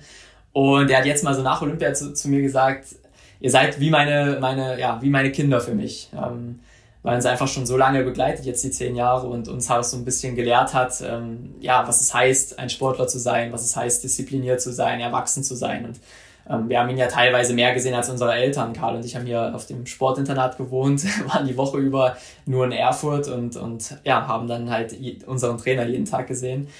Ähm, und ja, er hat das ziemlich lange für, ja, ich würde sagen, ein relativ kleines Geld gemacht. Mhm, ähm, mhm. war tatsächlich ähm, über gewisse Fördergelder dann mal ähm, finanziert, dann mal über einen Verein. Ähm, dann wurden Karl und ich hier in, in Deutschland natürlich dann auch immer, immer besser und besser und besser und wurden dann auch mal bei den Erwachsenen, waren dann international, Karl 2017 bei den, bei den Weltmeisterschaften und daraufhin hat man ihm dann eine, eine Trainerstelle zur Verfügung gestellt, eine ganze Trainers oh, wow. Trainerstelle über den Landessportbund hier in Thüringen. Ja, und äh, diese wurde dann äh, in diesem Januar, warum auch immer, gestrichen. Ähm, die Ach halbe nein, Stelle. Jetzt vor den Olympischen Spielen. Ja, eine halbe Stelle wurde sozusagen gestrichen. Ähm, und nach den Olympischen Spielen äh, sind wir natürlich zurückgekommen und ich habe gesagt, okay, wie sieht's denn jetzt aus mit dem Erfolg? Äh, jetzt wäre doch mal die Zeit, äh, sich mal ein bisschen zu kümmern. Tatsächlich äh, wird er wohl seine halbe Stelle hier in Thüringen behalten. Problematisch ist wohl, dass das Ganze wohl hier mit einem Haushaltsrecht zu tun hat, äh, weil nur Breitensport über, übers Land gefördert wird und Spitzensport über den Bund. Und ja, wir haben tatsächlich eine gute Regelung, äh, weil sich unser, muss ich auch sagen, ähm, Präsident des Thüringer Leichtathletikverbandes da auch sehr eingesetzt hat. Ähm, ja, mit dem DLV ähm, zusammen eine, ja, was etwas arrangiert, dass es da ein gewisses Honorar gibt für ihn und das ist jetzt auch beim BMI schon beantragt und also diese Trainerstelle wird schon jetzt offiziell über, über den, ähm, über das Land und den Staat schon, ähm, ja, zustande kommen. Und ja, ich denke, das ist auch das Mindeste, was man machen kann. Ja, also wenn so ein Trainer, ähm, der so einen Erfolg hat und ja auch noch einen zweiten Geher hat, der ja mindestens das gleiche Potenzial hat, äh, nicht fördert, dann wäre irgendwas falsch bei uns, wenn wir das nicht hinkriegen würden. Und deswegen bin ich froh. Es war zwar ein langer Kampf, aber wir haben es dann doch letztendlich geschafft, dass er jetzt die Trainerstelle bekommt. Ja, aber das ist ähm, ja so ein, also äh, Philipp und ich, wir, wir gucken uns nur an, weil wir genau wissen, das ist so typisch. Ja, also für euch alle zu Hause, wenn ihr denkt, okay, Leistungssport, ja, die fahren halt in der Gegend rum, kriegen alles bezahlt und so weiter. In ganz vielen Teilen, wir reden jetzt hier bitteschön von einem ja, Mann, der äh, Jonathan Hilbert zum Silbermedaillengewinner bei den Olympischen Spielen gemacht hat. Ja, das ist ganz oben im Regal, ja, und zwar ganz oben im Regal, nicht in Deutschland, sondern in der Welt. Und da sind die Bedingungen in ganz vielen anderen europäischen Ländern völlig anders. Ja, und Absolut, in, er ist ja, ja. Er erzählt ja selber, also er hat denn nach den Olympischen Spielen, hat er auch nur mit dem Kopf geschüttelt, als es dann, ja, hieß, na ja, wir müssen mal schauen, wie wir das machen. Und er hat einfach die Hände über den Kopf zusammengeschlagen und hat gesagt, äh, Jonathan, weißt du, wie das in der Ukraine läuft? In der Ukraine, da bekommt der Trainer erstmal noch eine dicke, fette Prämie von 30, 40.000 US-Dollar und dann bekommt er eine Hauptanstellung und äh, da ist der Trainer ein gemachter Mann, ja, und so ist es ja auch richtig, ja, wir sehen immer nur die Athleten, die Athleten, die Athleten, die irgendwie Erfolge ähm, einheimsen, aber im Endeffekt ohne, ohne die Trainer wären wir ja nichts, also ohne die Trainer hätten, würden wir ja keine Medaillen holen. Und deswegen gebührt den Trainern genau die gleiche Ehre und auch, äh, ja, finde ich auch genau die gleiche Prämie. Und im Endeffekt hat er genauso viel am Erfolg beigetragen, wie ich im Endeffekt selber, ja. Also erstmal cool, dass du das äh, genauso rausstellst, Absolut. weil ähm, viele erfolgreiche Athletinnen und Athleten vergessen das an der einen oder anderen Stelle dann doch mal äh, zu erwähnen. Ja, äh, ich kann ja noch mal kurz schildern, wie das äh, zwischen uns gelaufen ist vor den Olympischen Spielen, ja, oder vor deinem Wettbewerb. Wir haben uns natürlich angeguckt, okay, welche Wettbewerbe haben wir? Ich habe das ja schon mal erzählt. Wir versuchen halt mit äh, allen Athletinnen und Athleten äh, aus Deutschland, die bei großen Wettbewerben starten, entweder unmittelbar oder mittelbar, also über die persönlichen Trainer oder Betreuer äh, gesprochen zu haben vorher, damit wir eine Idee haben, eine aktuelle Idee haben.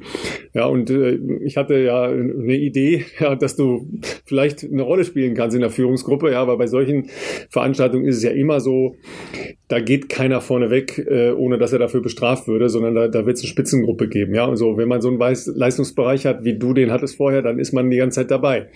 Und wir haben uns ja noch nie getroffen. Ja? Wir haben äh, telefoniert, wir haben äh, gechattet und wir sehen uns jetzt zwar über das, äh, den Call hier, aber wir haben uns noch nie persönlich getroffen, was natürlich auch mit äh, der Corona-Situation zu tun hat. Und äh, haben mich dann zwei Tage vorher gesagt, ja, mit Jonathan muss ich unbedingt selber sprechen, weil ich habe noch nie mit ihm ein Wort gewechselt und das ist schlecht, ja, wenn ich äh, vielleicht eine Idee habe, dass er lange in der Spitzengruppe mitgehen konnte. Ja, und dann haben wir telefoniert. Du hattest ja viel Zeit, weil du konntest ja nicht raus. Ja, weil normalerweise wärst du ja wahrscheinlich rausgegangen und jetzt halt wärst Kaffee trinken gegangen oder was auch immer.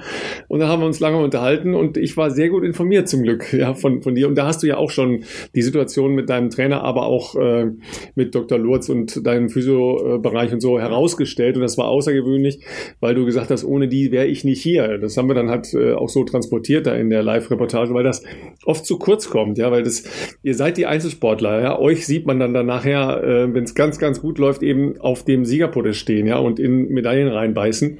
Aber das ist ja nur die, die, die Spitze da ganz oben, ne? Und da ist ganz viel da hinten hinter, dass man äh, oft dann gar nicht mehr wahrnimmt ja? oder gar nicht davon weiß, dass es existiert als ähm, äh, Zuschauer, der denkt ja, okay, gehen, schau ich mal an, oder ist ein Deutscher, ah, schau ich mal, hm, oh, der gewinnt auch noch, ja. so, ne? so ist das halt. Ne? Ja, ich denke, also klar, wir sind Einzelsportler, keine Frage.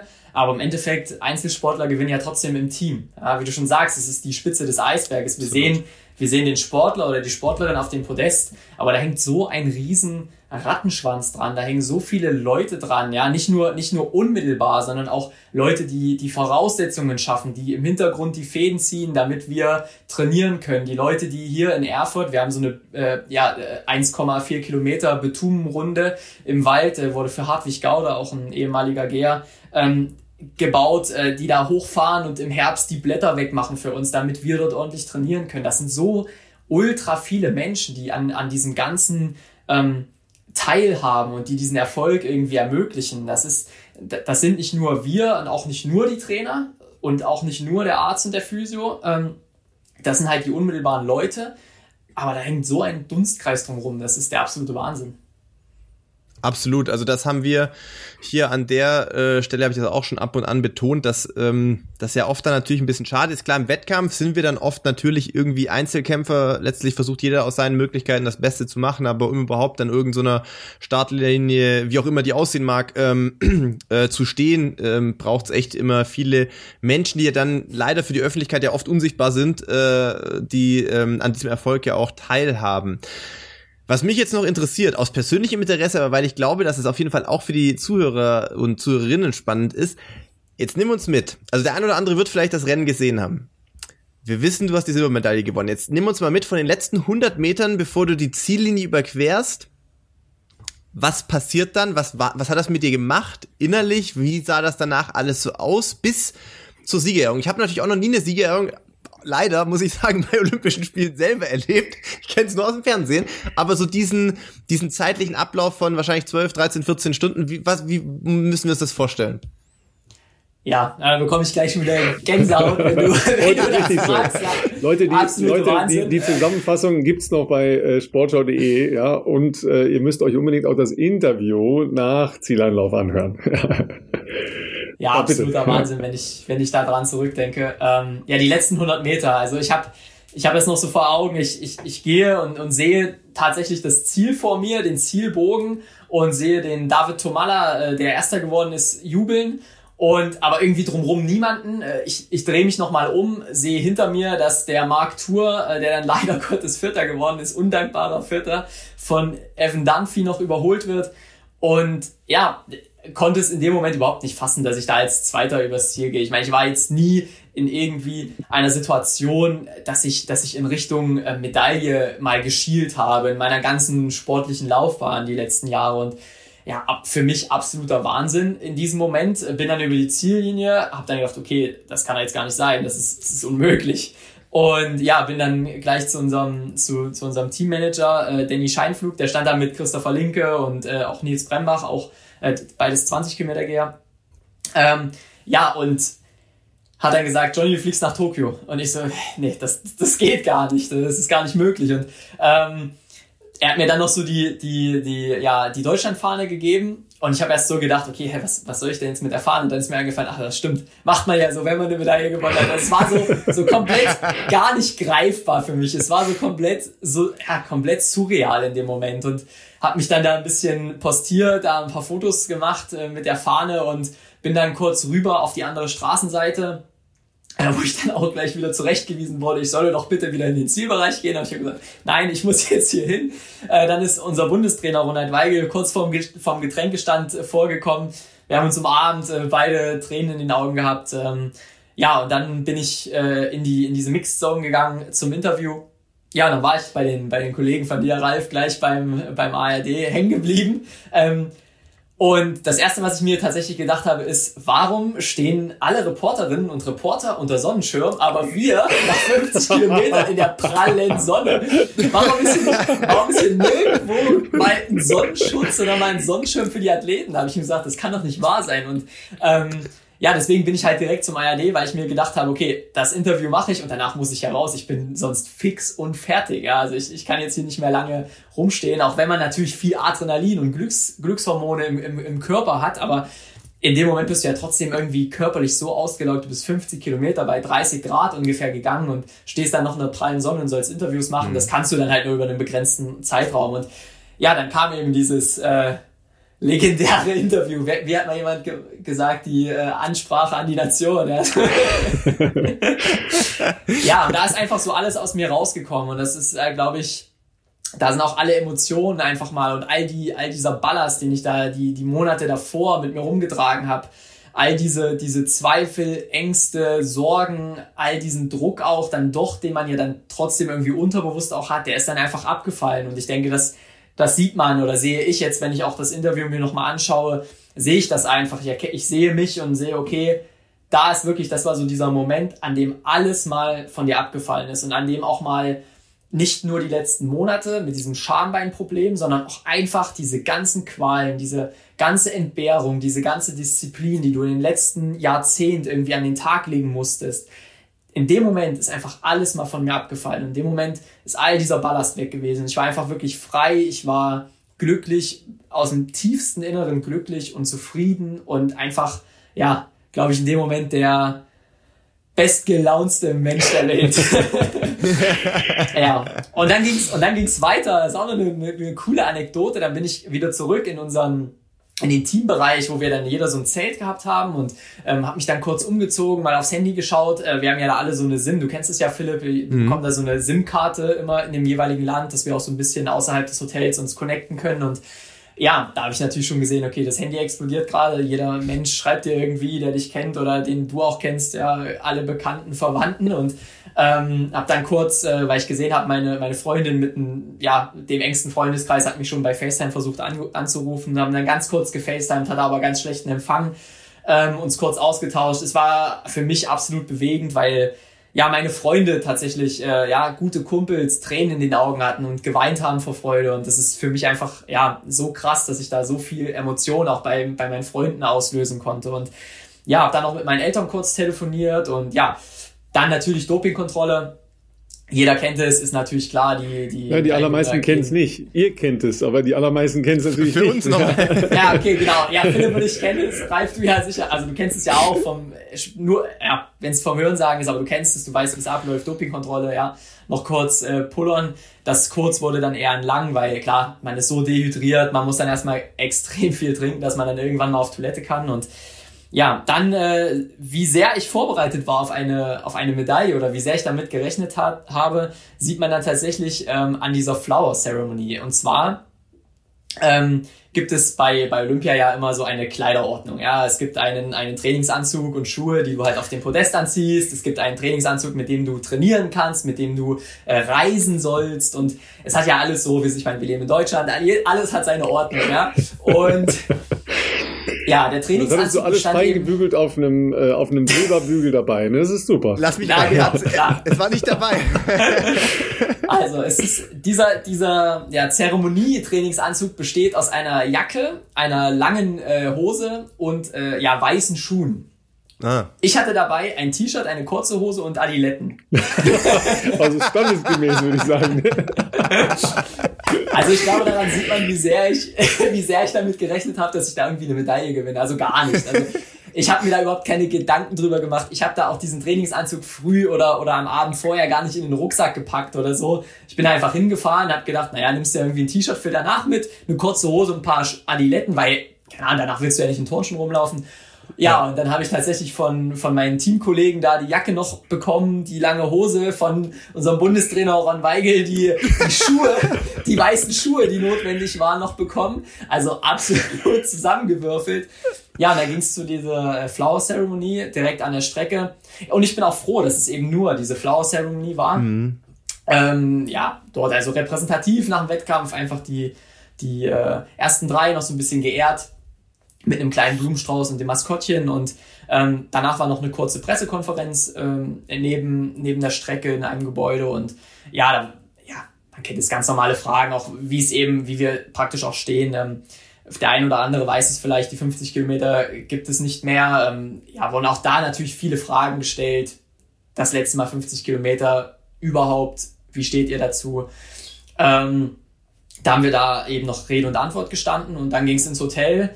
Ähm, ja, waren natürlich alle, alle da, haben mich äh, begrüßt und ähm, ja, ich hatte dann gar nicht großartig Zeit irgendwie zu feiern, beziehungsweise konnten wir auch gar nicht so, so irgendwie anstoßen, ähm, weil ja am Nachmittag noch ähm, Saskia Feige dran war mit ihren 20 Kilometer Wettkampf. Das heißt, äh, die Hälfte des Trainerteams ist dann eigentlich direkt wieder raus an die Strecke. Ähm, am nächsten Tag waren die Marathonis dran. Das heißt, man konnte jetzt auch abends nicht nochmal irgendwie zusammensitzen und das ganze, ganze Team irgendwie anstoßen zusammen. Und ähm, ja, äh, dann sind wir am, am kommenden Morgen, äh, also praktisch am 7. August, am 6. war der Wettkampf, äh, sind wir die Medaillengewinner plus eine Begleitperson, die durften wir uns eben aussuchen. Ich bin dann mit Chris zusammen, ähm, wurden wir nach, nach, nach Tokio geflogen und sind dort ins Olympische Dorf. Ähm, ja, bin dort auch vom, vom Team D äh, empfangen worden am, am Quartier der Deutschen eben. Äh, hatte dann noch so ein paar Stunden Zeit, mich umzuschauen im Olympischen Dorf, habe das so gut es ging alles aufgesogen, war noch mal kurz ein paar Souvenire shoppen, äh, noch mal in der Mensa, noch mal richtig gut gegessen und ja, bin mit, mit, mit dem Fahrrad noch mal ein bisschen ums Olympische Dorf gefahren, habe mir das alles mal angeschaut. Ja, und dann ging relativ zeitnah schon nachmittags ähm, der Shuttle ins äh, Stadion, wo dann eben die Siegerehrung war. Und klar, das ist natürlich schon besonders irgendwie in dem Moment, ja, sich das alles mal so, das alles mal so mitzumachen und da in den Katakomben unterwegs zu sein und äh, die Siegerehrung davor zu bereiten, diesen Trainingsanzug anziehen zu dürfen, weil im Endeffekt man trägt den ja sonst nicht. Ja? Also wir wissen alle, wie es ist. Äh, die Auf Auflagen in Anführungsstrichen sind ja streng und man muss immer das tragen, was man tragen darf. Und da trägt man diesen Anzug der Siegerehrung natürlich nicht. Und ja, war schon was Besonderes, ähm, dann auch die Siegerehrung miterleben zu dürfen. Und klar, ein bisschen schade, dass das Stadion leer war. Ähm, aber nichtsdestotrotz ein überragendes Gefühl und äh, ein, ein Moment, den ich mein Leben lang nicht vergessen werde. Und ja, absoluter Wahnsinn. Und ich war froh und ich bin super glücklich, dass ich das dann auch noch so ein bisschen erleben durfte, im, im Olympischen Dorf zu sein. Ich abends dann auch noch äh, Johannes Vetter, Julian Weber, Konstanze Klosterhalfe noch zu sehen, ähm, bei ihren Wettkämpfen, das alles noch so ein bisschen da auch die Leute noch ein bisschen anfeuern zu können. Und echt schön gewesen, auch wenn es eben ein kurzes Vergnügen war, weil ich dann tatsächlich noch einen Tag später am 8. August, also zwei Tage nach dem Wettkampf, im Flieger gesessen habe nach Deutschland. Ähm, ja, die Nacht durchgemacht, allerdings im Olympischen Dorf, mir wirklich alles angeschaut, unterwegs gewesen, noch mit meinen Kumpels aus Italien und Spanien noch unterwegs gewesen. Ähm, ja, war eine unglaubliche Zeit und hat auch diese würde ich schon sagen, schwierige, mental schwierige Zeit, die wir hatten vor dem Wettkampf in Japan. Wir hatten ja so ein Vorbereitungstrainingslager, hat das alles wieder wettgemacht und hat halt wirklich Olympia nochmal wirklich zu einem Erlebnis gemacht für mich. Ja, ich glaube, ihr Lieben zu Hause, wenn, wenn man jemandem mal klar machen soll, was, was Olympia bedeutet für Sportlerinnen und Sportler, ja, dann äh, spult er nochmal zurück und lasst die letzten, äh, was waren es jetzt hier, glaube ich, fünfeinhalb Minuten nochmal Revue passieren. Dann wisst ihr, was das bedeutet, ja. Und ist, du hast das toll geschildert, ähm, dieses, dieses frei und glücklich und, äh, und, und total bei sich sein im Moment des Erfolges da, ja. Und ihr wisst es alle selber ganz viele äh, Leistungssportler, die tolle Karriere haben, haben diesen Moment nie, zu keinem Zeitpunkt, ja. Äh, das, das muss man halt auch mal sehen, ja. Also das ist, äh, aber ich glaube, du hast schon verstanden, dass das halt auch ein unglaubliches Glück ist, da äh, gestanden haben zu dürfen, ja. Äh, dass eben alles so dann zusammengeklickert ist, woran du wahrscheinlich, äh, na sagen wir mal, acht Wochen vorher nicht so direkt geglaubt hast, ja. Also das sind schon so Punkte, weil du das äh, vorhin gesagt hast, äh, Evan Dunphy, der Kanadier, der ja dann äh, auch mit mit dir diese Reise gemacht hat nach Tokio und mit dir auf dem Siegerpodest stand als, als Dritter, für den war das ja so, so ein ähnliches Erlebnis. Das ist ja ein ganz starker Lobbyist, der seit äh, Ewigkeiten bei allen Großveranstaltungen dabei war und noch nie Meda eine Medaille gewonnen hat, ja. Und das war ja das, das, dasselbe Moment da, ja. Und äh, auch der Pulle, der Olympiasieger geworden ist, den hatte jetzt keiner da ganz oben. Ja, also ihr wart drei mit äh, Dauergrinsen im Flieger. Das ist nämlich machen.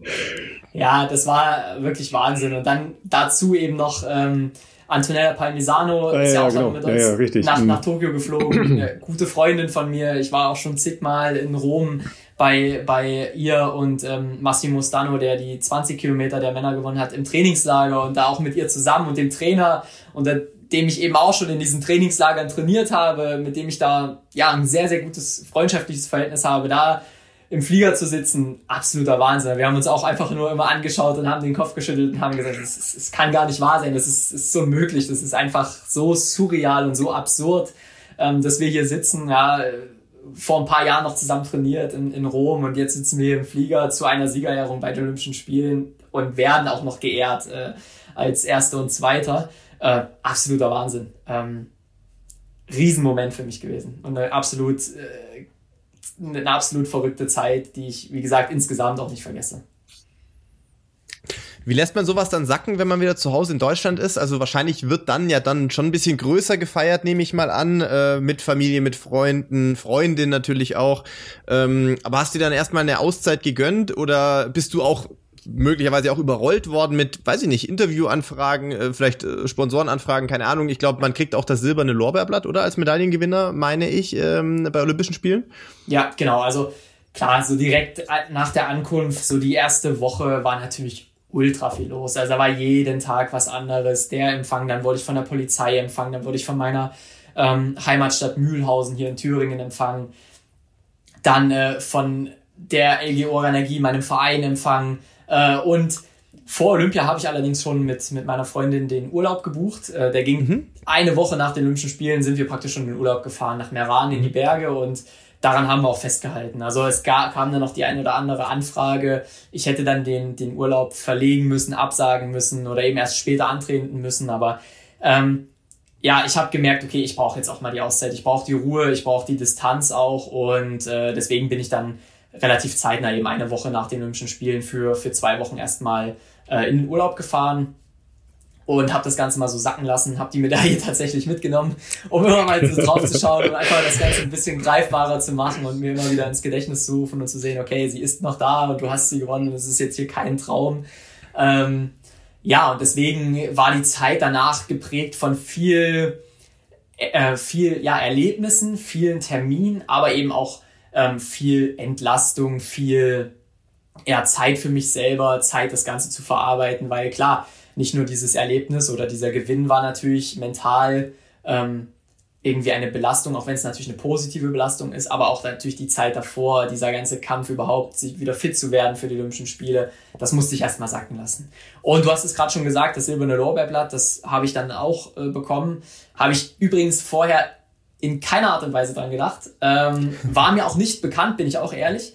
Und dann kam mir irgendwann der, der Brief äh, vom, vom Bundespräsidenten, ja, äh, dass ich eben eingeladen werde und das silberne Lorbeerblatt bekomme. Und ich so, okay. Äh, dann bin ich natürlich erstmal, äh, weil ich so pfiffig bin, äh, an den Rechner, habe erstmal gegoogelt, was ist denn überhaupt das silberne Lorbeerblatt? also wirklich gar keine, da sieht man auch, was ich für Berührungspunkte vorher mit solchen Gefilden, äh, Medaillengewinn bei Olympischen Spielen hatte, nämlich gar keine und ähm, habe das dann erstmal so ein bisschen für mich eruiert. Okay, ah, okay, ja, das bekommt jeder, der eine Medaille gewinnt. Okay, cool. Ja, also und, vielleicht ja. nochmal für alle zu Hause, weil das ist sicher eine 250.000 Euro Frage. Äh, das silberne Lorbeerblatt ist die, die höchste Auszeichnung äh, der Bundesrepublik Deutschland für erfolgreiche Menschen im Sport. Also das müssen jetzt nicht nur Medaillengewinner sein. Das können äh, zum Beispiel auch ehrenamtliche äh, Helfer, die über Jahre irgendwelche besonderen Dinge getan haben, ähm, bekommen. Das können auch Trainer bekommen, äh, etc. Also da geht es nicht nur um die absolute sportliche Leistung, aber die wird da eben auch von der staatlichen Seite, also in dem Fall vom Bundespräsidenten, äh, gewürdigt und äh, entsprechend verliehen. Ja. Genau, und dann war natürlich also noch ein anderes Highlight der Club der Besten äh, von der von der Stiftung Deutsche Sporthilfe. Äh, Habe ich auch gar nicht dran gedacht, bis dann irgendwer zu mir kam und gesagt hat, ey, du kannst ja jetzt in den Club der Westen. Ich so, ja stimmt, davon habe ich schon mal gehört. da habe ich schon mal Bilder gesehen, stimmt, da gibt es ja sowas. Und ja, auch da habe ich mich dann so nach und nach kundig gemacht, was wird denn da so gemacht und wie läuft das überhaupt ab und so. Und ja, äh, dann durfte ich da auch noch Teil des Ganzen sein. Ja, ein, ein, ein auch ein, ein Riesenerlebnis eben nach den Olympischen Spielen und eine riesen, riesen Ehre, eben so ein Club der Besten mal mitzumachen. Äh, bei, bei dieser Team D Party in Berlin zu sein, vorher diesen, das silberne Lorbeerblatt verliehen zu bekommen. Ähm, und dann war jetzt im Dezember noch äh, der Sportler des Jahres in, in Baden-Baden, wo ich auch eingeladen wurde, wo ich dann aus dem Trainingslager hingefahren bin. Auch ein, für mich ein Riesenevent. Ich meine, ich habe das die letzten Jahre im, im Fernsehen immer geschaut.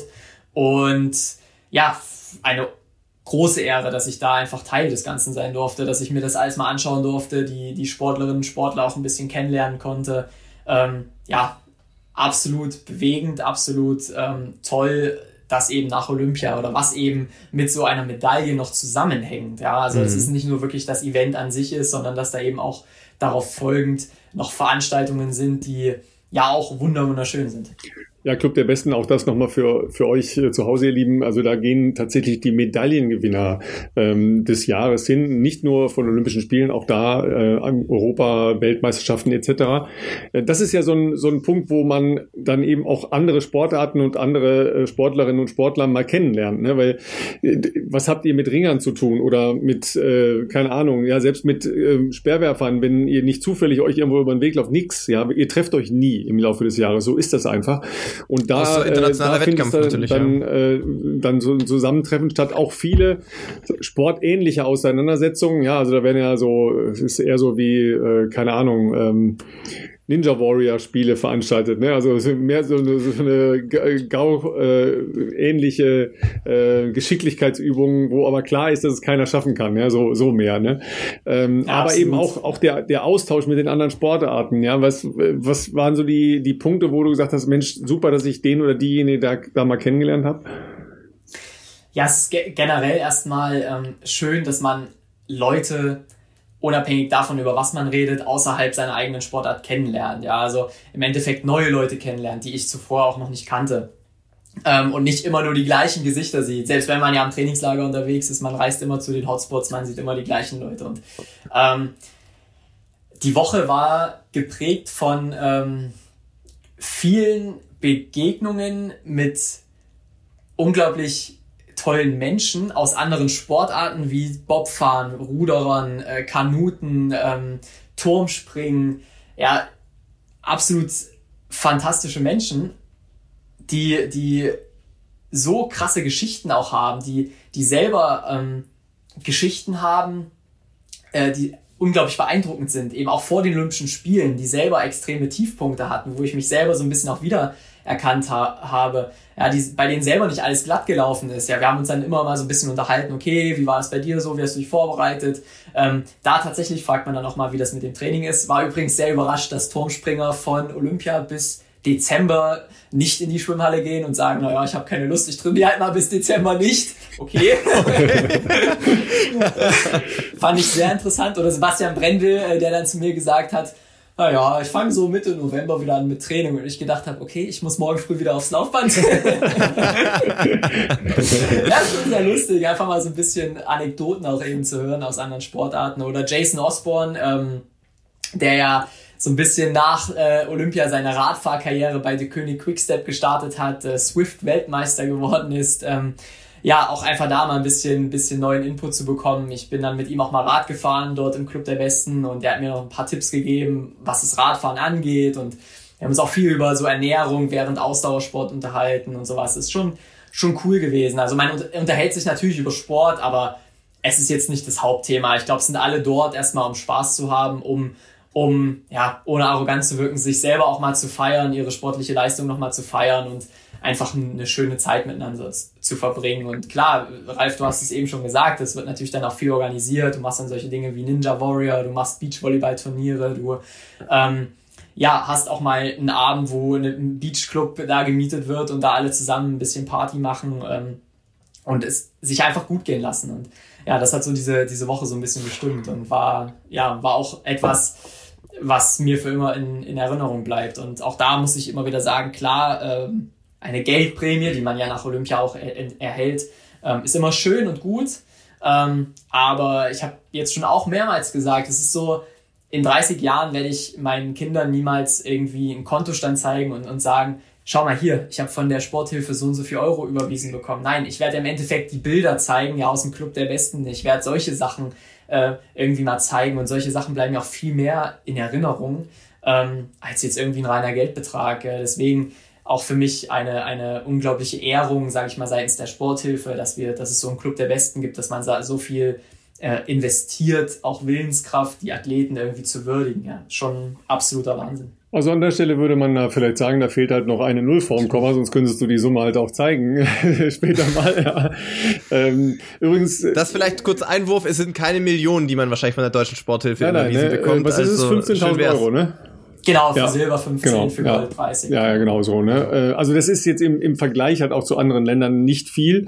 Natürlich versucht äh, der deutsche Sport da so einen Ausgleich zu schaffen. Ich glaube auch, dass in einem der reichsten Länder der Welt es andere Optionen geben sollte, ähm, mindestens äh, olympische Medaillengewinner, vielleicht sogar Olympiamannschaften anders abzusichern. Ähm, da ist noch ein sehr, sehr weiter Weg.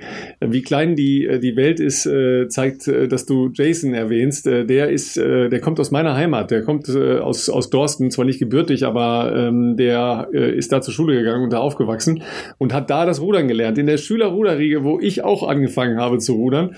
Ähm, und den habe ich aber auch erst in meinem äh, anderen Podcast im, im Teufelslappen kennengelernt, als er ähm, nämlich den Weg schon mal skizziert hat. Ja, äh, erst Olympia und dann ähm, die Profikarriere. Das ist ja natürlich äh, nach Silber, der hat ja auch Silber gewonnen, ja, nach Silber. Ja.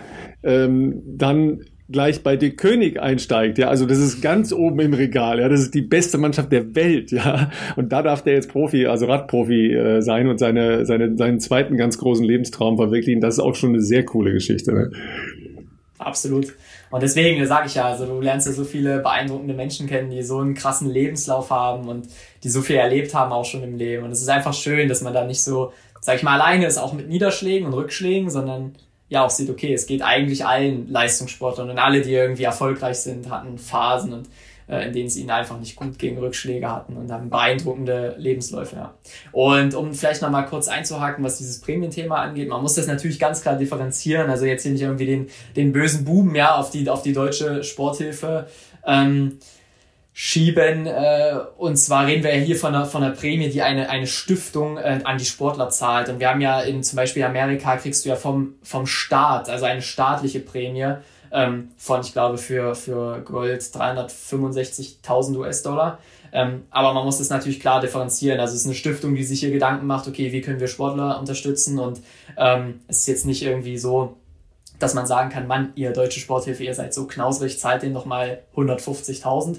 Ähm, so kann man es natürlich jetzt nicht, nicht abtun, äh, sondern klar, wenn man jetzt Kritik übt, dann auf jeden Fall in Richtung äh, ja, des, des Staates, dass da natürlich auch vielleicht äh, eine, eine Prämie fließen muss oder sollte. Ja, gut, dass du das ja. äh, nochmal sagst, äh, war auch von meiner Seite äh, sicher nicht in Richtung Deutsche Sporthilfe, weil was haben die für Optionen? Äh, da sind sicher nicht Mittel, um äh, entsprechende Größenordnung zu haben, aber äh, gerade, äh, ja, großer Vorkämpfer ja auch aus äh, eurer Sportart, Robert Harting, hat ja immer gesagt, wir, wir brauchen ein Absicherungssystem, vor allen Dingen danach. Ja, aber was ist, wenn du mit so einer Verletzung, wie du, wie du sie hattest, eben weg bist vom Fenster?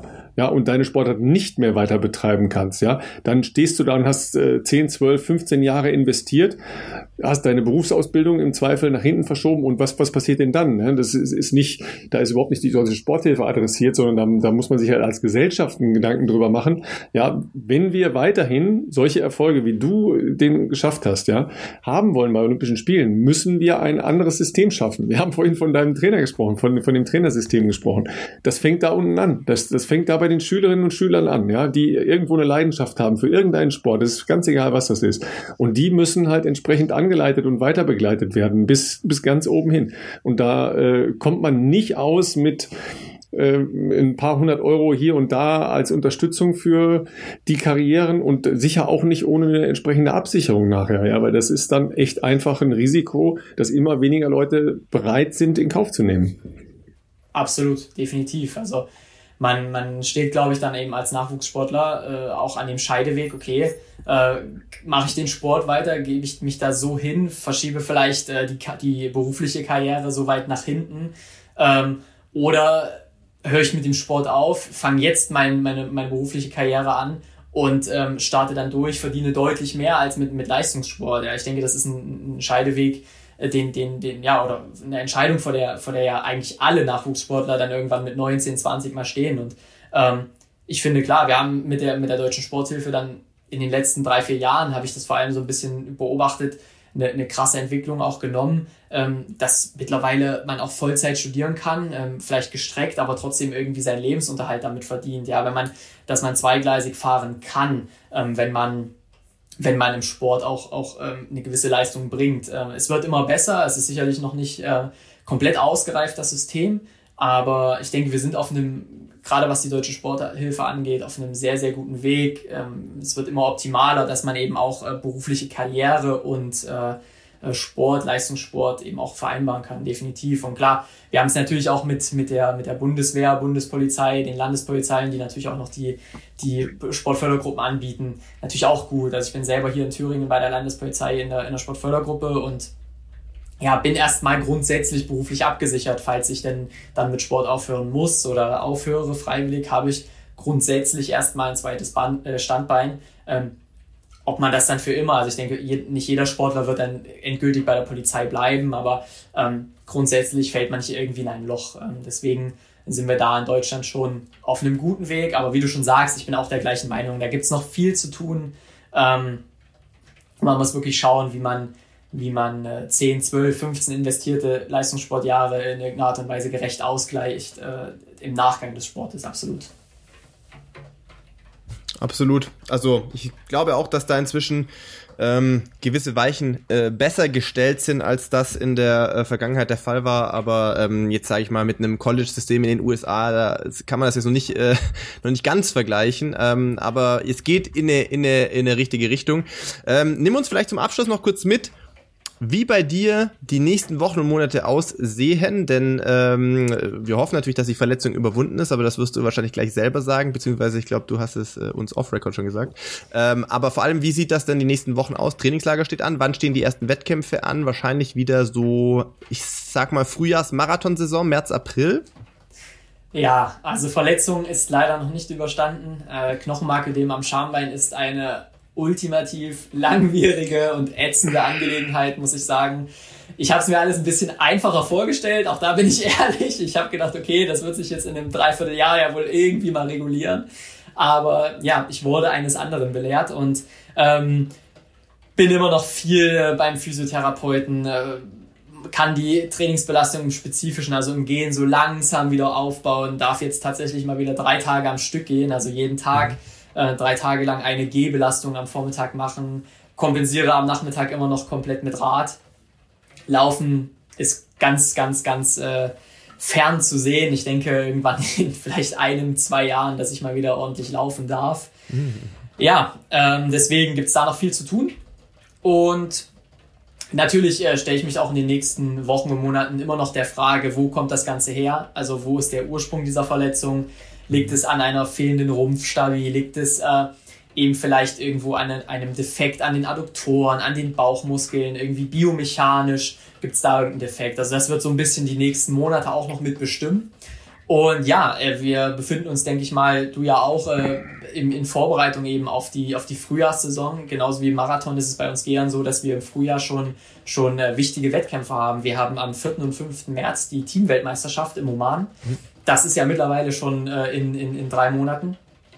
Und ja, das ist so das erste Highlight, was wir haben. Und ähm, die nächsten Wochen, die nächsten drei Wochen ab dem 5.1. werden wir verbringen auf Gran Canaria, werden dort eben wieder spezifisch auch mehr trainieren, nicht wie im Balderschwang zuvor jetzt im Dezember mit Ski, sondern viel gehen, viel Ausdauer machen, auch auf dem Rad eben, ähm, auch die Intensitäten schon mal ein bisschen hochschrauben.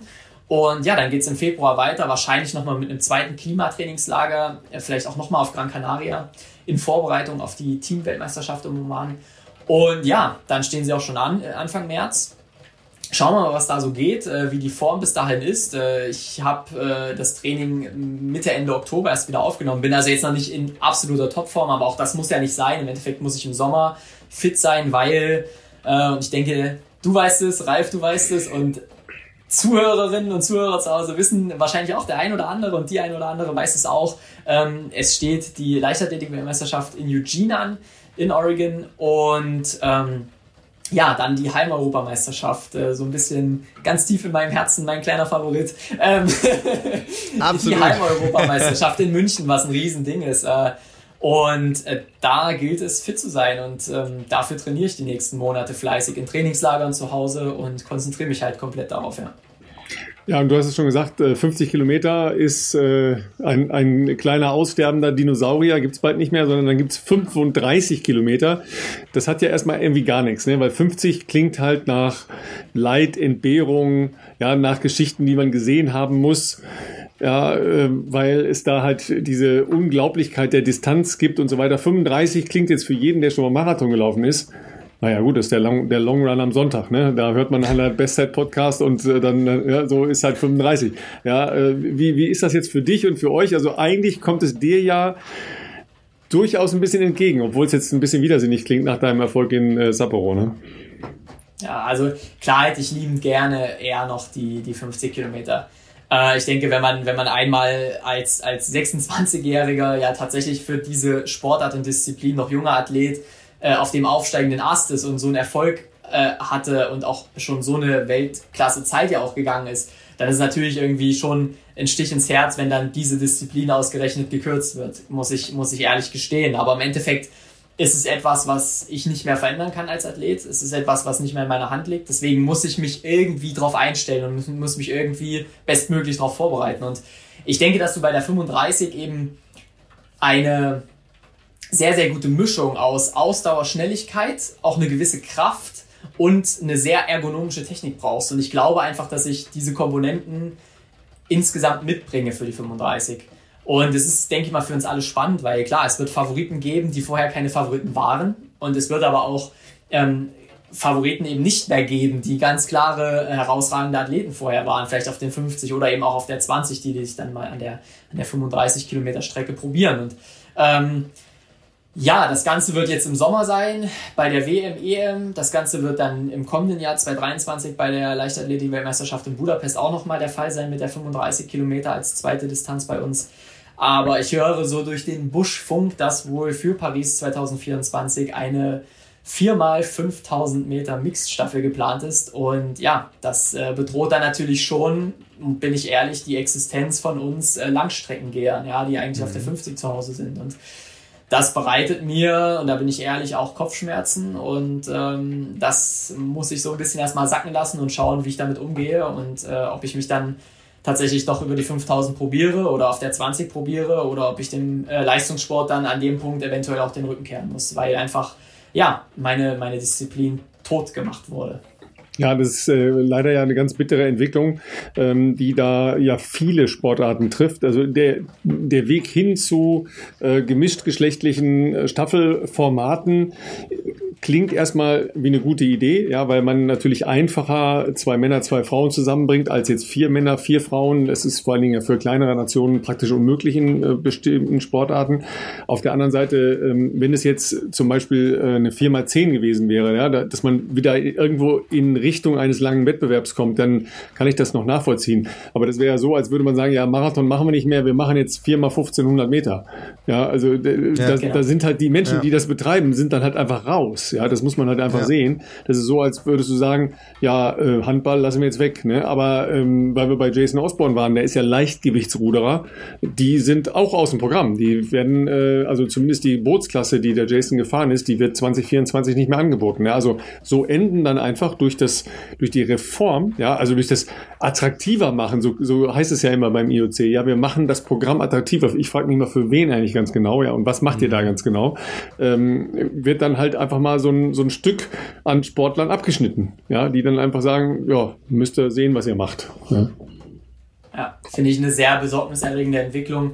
Äh, wir versuchen momentan irgendwie im, im Weltsport alles nur noch actiongeladener zu machen, kurz, noch extrem kurzweiliger zu machen. Es muss nur alles schnell gehen, es muss schnell vorbei sein, es, es muss alles nur noch dafür dienen, super Einschaltquoten zu haben und ähm, irgendwie sich besser vermarkten zu können. Und das ist einfach eine, eine Entwicklung, die, ähm, ja, äh, Pierre de Coubertin, der würde sich die Hände über den Kopf zusammenschlagen, der würde, der würde, wenn er noch leben würde, würde er fassungslos sein, was hier momentan im, im, im olympischen Sport vor sich geht. Und äh, ja, wir hatten es ja dann vor, vor einigen Jahren schon mit der Entwicklung, dass Ringen ja eigentlich die Urdisziplin der Olympischen Spiele ja irgendwie aus dem Programm geschmissen werden sollte. Und ja, da frage ich mich wirklich, was, was wir als Gesellschaft ähm, machen mit unserem Sport und äh, ob wir wirklich, also wollen wir diese Entwicklung und muss immer alles noch actiongeladener, noch schneller, noch kürzer, noch, ähm, ja, ich sage mal in Anführungsstrichen attraktiver werden, als, als es jetzt schon ist mit den Olympischen Spielen. Und weil ich finde eben gerade solche Sachen, wie wir machen, zeichnet ja auch die Olympischen Spiele aus. Eine Extremausdauerdisziplin, ja, die längste Disziplin der Leichtathletik. Ähm, ja, warum machen wir uns selber ja den Sport, wo es eben auch um Sachen wie Entbehrung, Disziplin und Kampfgeist geht, so kaputt? Also erstmal, ähm, das Gehen war ja nachts, ne? weil durch die Zeitverschiebung, aber es hatte nachts sehr gute Quoten. Ja, ähm, die Zusammenfassung und dein Interview sind sehr, sehr viel geklickt worden auf sportschau.de. Äh, wir hatten in diesem Jahr mit einer noch nicht mal so tollen äh, Besatzung beim äh, Triathlon, also beim Ironman in Frankfurt Rekordquoten, weil sich Leute sieben Stunden angeschaut haben, ja, wie Menschen eine Ironman-Distanz absolvieren es ist ein absoluter Boom an Podcasts. Ja, wir werden ja äh, schon, ich will nicht sagen bedroht, aber wir werden sehr inständig gebeten, nicht immer so kurze Versionen zu machen. Klammer auf, die Gefahr besteht heute nicht. Klammer zu. ja, also äh, ich sehe schon auch einfach eine, eine, etwas andere Entwicklung, ja, als es vielleicht bei vielen, die so getrieben sind von Social Media äh, Mythen. Ja, da muss ja alles kurz und knackig und so weiter sein. Es gibt so viele Langformate. Ja, ähm, bei bei YouTube gibt's fantastische Langformate Langformate. Podcasts sind Langformate, ja, dass sich Leute hinsetzen, ja, in diesem Fall gehen wahrscheinlich viele laufen, die ja, Zuhörer oder aufs Rad, ja. ja. Äh, aber sich, Rad, aber sich einer Muße ja hingeben, ja, und, äh, und drei Verrückten zuhören, äh, wie sie Dinge überlaufen und Ausdauersport und äh, Erlebnisse äh, von sich geben. Also ich, ich glaube, die verpassen schon wieder bestimmte Trends, denen sie dann in, in zehn Jahren wieder nachlaufen, ja, weil sie ja. nicht aufpassen, was tatsächlich abgeht. Ich glaube auch, dass ähm, für mich olympischer Sport, ich weiß natürlich auch vor, weiß ich nicht, schon vor Jahren gibt es ja immer wieder Trends, die mit rein oder rausgenommen werden, aber Olympische Spiele sind auch deshalb so besonders, vielleicht auch nur, weil ich das immer schon so wahrgenommen habe als junger äh, Sportler auch, dass es halt traditionsreiche Sportarten, so wie es Jonathan auch gesagt hat, schon immer über so eine lange Zeit ähm, verbindet, beziehungsweise auch Sportarten, die sonst nicht so im Fokus stehen, eine Plattform bieten. Ich glaube, das ist ehrlich gesagt eher eines der Erfolgsgeheimnisse des Konzepts Olympische Spiele, dass halt da besondere Sportarten zu sehen sind. Also wenn ich Olympische Spiele gucke, natürlich gucke ich logischerweise auch Leichtathletik, weil ich in der Leichtathletik groß geworden bin, aber ich gucke auch total gerne total absurde Sachen an. Was ist also denn absurd? Nichts, no, offense, no, no offense, ja, auch äh, Tontaubenschießen. Tontaubenschießen ist für mich schon teilweise absurd. Ich, ich denke mir halt so, ja, wie krass ist das jetzt? Also ich kann, es ist für mich natürlich jetzt nicht per se so ein Sport, wie wir den betreiben, Jonathan und ich, ist kein Ausdauersport, so, aber ich denke mir halt so, gut, ich habe noch nie so ein Gewehr in der Hand gehabt, ich kann es nicht beurteilen, aber irgendwie für mich sieht schon krass aus, dass die irgendwelche Teile oder das Trab schießen oder so, keine Ahnung. Denke ich mir, wahrscheinlich ist das schon krass irgendwie. Aber natürlich auch, ich meine so ganz äh, ganz klassische Sportarten, ne, so Schwimmen oder wie du schon gesagt hast, Ringen. Mein Bruder hat, als er jung war, auch leistungssportmäßig Ringen gemacht. Das ist ein krasser Sport eigentlich. Und ich finde, sowas gehört auf, also auf jeden Fall in das Konzept Olympische Spiele. Ich, ich, ich wehre mich nicht dagegen, dass das vielleicht erweitert wird, dass man sagt, okay, wir versuchen auch Trends einzufangen, die jetzt halt jüngere ähm, ähm Kids mitnehmen oder Skaten oder sowas. Damit, damit habe ich kein Problem. Ich habe ein Problem damit, wenn man dann sagt, man versucht irgendwie ähm, traditionsreiche Sportarten entweder aus dem Programm zu nehmen oder so zu verändern, dass sie halt eigentlich nichts mehr damit zu tun haben, was der Kern dieser Sportart mal war, sage ich mal. Wenn du jetzt, äh, wie du schon gesagt hast, also 50 Kilometer auf 35 zu verkürzen, kann man auch schon äh, hinterfragen, sage ich jetzt mal, ob das sein muss. Ähm, aber dann vielleicht sowas, das habe ich tatsächlich gerade eben zum ersten Mal gehört, auch als viermal fünf Kilometer Mixstaffel zu verändern, das hat halt wirklich überhaupt gar nichts ja. mehr damit zu tun, was das eigentlich mal war. Und das ist halt eigentlich äh, ziemlich traurig eigentlich. Ähm, und ich weiß auch nicht, wie Ralf das schon gesagt hat, ob das äh, den Zeitgeist der Sportinteressierten wirklich so trifft oder ob das nur so ein Mediending ist, dass man denkt, man muss Sachen verkürzen, um es attraktiver zu machen oder so. Ähm, ja, wenn neue Sportarten äh, entstehen und sprießen, jetzt mal außerhalb des Konzepts äh, Olympische Spiele, fair enough, dann regelt halt leider viel auch Angebot und Nachfrage. Das ist nicht immer zum Wohle der Leichtathletik, aber ich finde in diesem, in diesem besonderen Kosmos Olympia und, und alles, was das auch geschichtlich mit sich gebracht hat, Pierre de Coubertin ist ein gutes Stichwort. Ähm, natürlich wurde das über die Jahre auch immer wieder erweitert und verändert, aber ich finde, es gibt halt Dinge, ähm, das hat Tradition und das nicht ohne Grund und das, glaube ich, muss man einfach nicht verändern. Absolut und es ist ja auch im Endeffekt, ähm, sage ich mal, gedacht als größte, in Anführungsstrichen, Amateursportveranstaltung, die sich nicht dem Kommerz hingibt. Ja, nicht umsonst sind keine Banderolen von Coca-Cola Canon, äh, Nike und was weiß ich nicht äh, bei Olympischen Spielen zu sehen, äh, sondern tatsächlich äh, einfach nur die Aufschrift, äh, in dem Fall eben Tokio 2020 und die Olympischen Ringe. Es wird eben nicht extrem viel Werbung gemacht, aber ich sehe halt die Tendenz, dass man sich immer mehr diesem Kommerz hingibt und dass man immer mehr versucht, ähm, ja, Anklang zu finden bei äh, ja, an Ereignissen wie einer Fußball-WM und sich damit irgendwie zu duellieren und zu sagen, ja, wir müssen irgendwie da ähm, die gleichen Einschaltquoten bekommen wie die, wie die Fußball-WM. Wir müssen schauen, dass wir mehr Geld generieren. Ähm, und das stört einfach, finde ich, diesen, diesen Kosmos, äh, wie du es so schön gesagt hast, Olympische Spiele.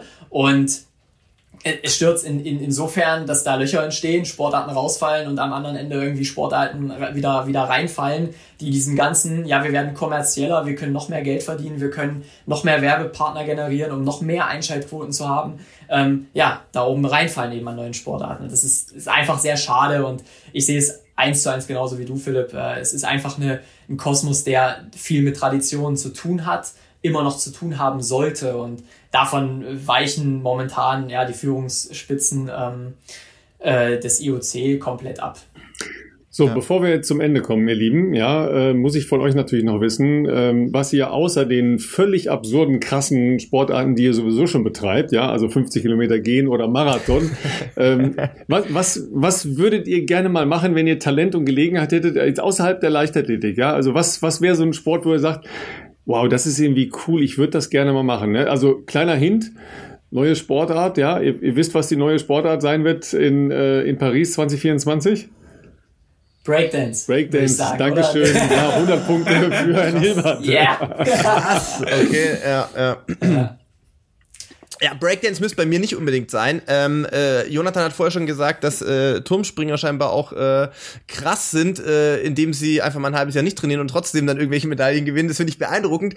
Ähm, tatsächlich bin ich jetzt im Turnerischen schon mal auch gar nicht so beheimatet, sage ich jetzt mal. Das ist jetzt überhaupt nicht so mein, äh, wie soll ich sagen, räumliches, wie auch immer, turnerisches Vorstellungsvermögen, wie das überhaupt geht. Deswegen fände ich so Turmspringen von einem, vom 10-Meter-Turm. Ich bin jetzt auch nicht, ich habe keine Höhenangst, aber ich sag mal, ich bin auch noch nie in meinem Leben von einem 10-Meter-Turm gesprungen. Ich glaube, fünf oder siebenhalb war Max. Und wenn ich mir da vorstelle, ich mache da irgendwelche krassen, äh, ja, so Turmspringer, Weltniveau-Sprünge, das fände ich schon geil, wenn man es könnte, auch so einfach als Soft-Skill zu haben, dass du einfach mal ein Freibad gehen kannst und machst da so ein, so ein, so ein wenn es nur so eine doppelte Rückwärtsseite ne, runter ist. Früher in, in, Sin, in Sindelfingen im Freibad, ne, neben den, Fände ja, ich geil, wenn ich gekonnt hätte. Ja, Zehner, ja, die geschraubten. Sehr schön. ja, ja. Ja, ich habe so drei, drei Dinge oder drei Sportarten auf meiner To-Do-Liste noch so nach der leistungssportlichen Karriere. Auf jeden Fall ähm, Tennis spielen, weil ich sehr gerne Tennis schaue, also auch im, im, im TV. Ähm, eine super geile, actiongeladene Sportart. Ähm, auf jeden Fall. Bouldern und auch Speedklettern ist was, was mich ultra interessiert. Ähm, ja, gehe auch immer mal, äh, leider eben aufgrund der ganzen Schambein-Sache darf ich es momentan nicht. Gehe auch selber hier in Erfurt immer mal bouldern. Ähm, und äh, Golf, ihr werdet jetzt lachen. nee, nee, tatsächlich Golf bin ich sogar auch ein bisschen bei dir. Das sehe ich mich auch so nach der Karriere so ein bisschen. Vielleicht ähm, ja, das also ich Golf, auch mal cool Gott, Warum habe ich mir diese Frage gestellt? Jetzt entgleitet sie ja völlig. Jetzt wollen sie auch noch zum Golf gehen. Oh mein Gott. Ich hatte ja, von Sport es tut mir leid. Hallo. Ja, ja, es tut mir leid. Also ein Ironman werde ich wohl nie absolvieren. Ja, also, also ich glaube, das ist wirklich... wenn, ihr, wenn ihr sagt Golf, dann könnt ihr gleich sagen Backgammon. also, was ist mit euch, oder? Da ist ja Darts noch ein geilerer Sport. Aber es ist doch so an der frischen Luft, es ist irgendwie sozial, du machst das ja meistens dann irgendwie mit auch irgendwelchen Buddies oder so du, du zusammen, voll, du bewegst dich so ein bisschen. voll in dieser Marketing-Schleife gefangen, ja, das ist Weltklasse. Bewegst dich ein bisschen entspannt über diesen Platz so im besten Falle, es ist doch irgendwie an der frischen Luft auch und so. Es gibt sogar Speedgolf, das wäre was für euch.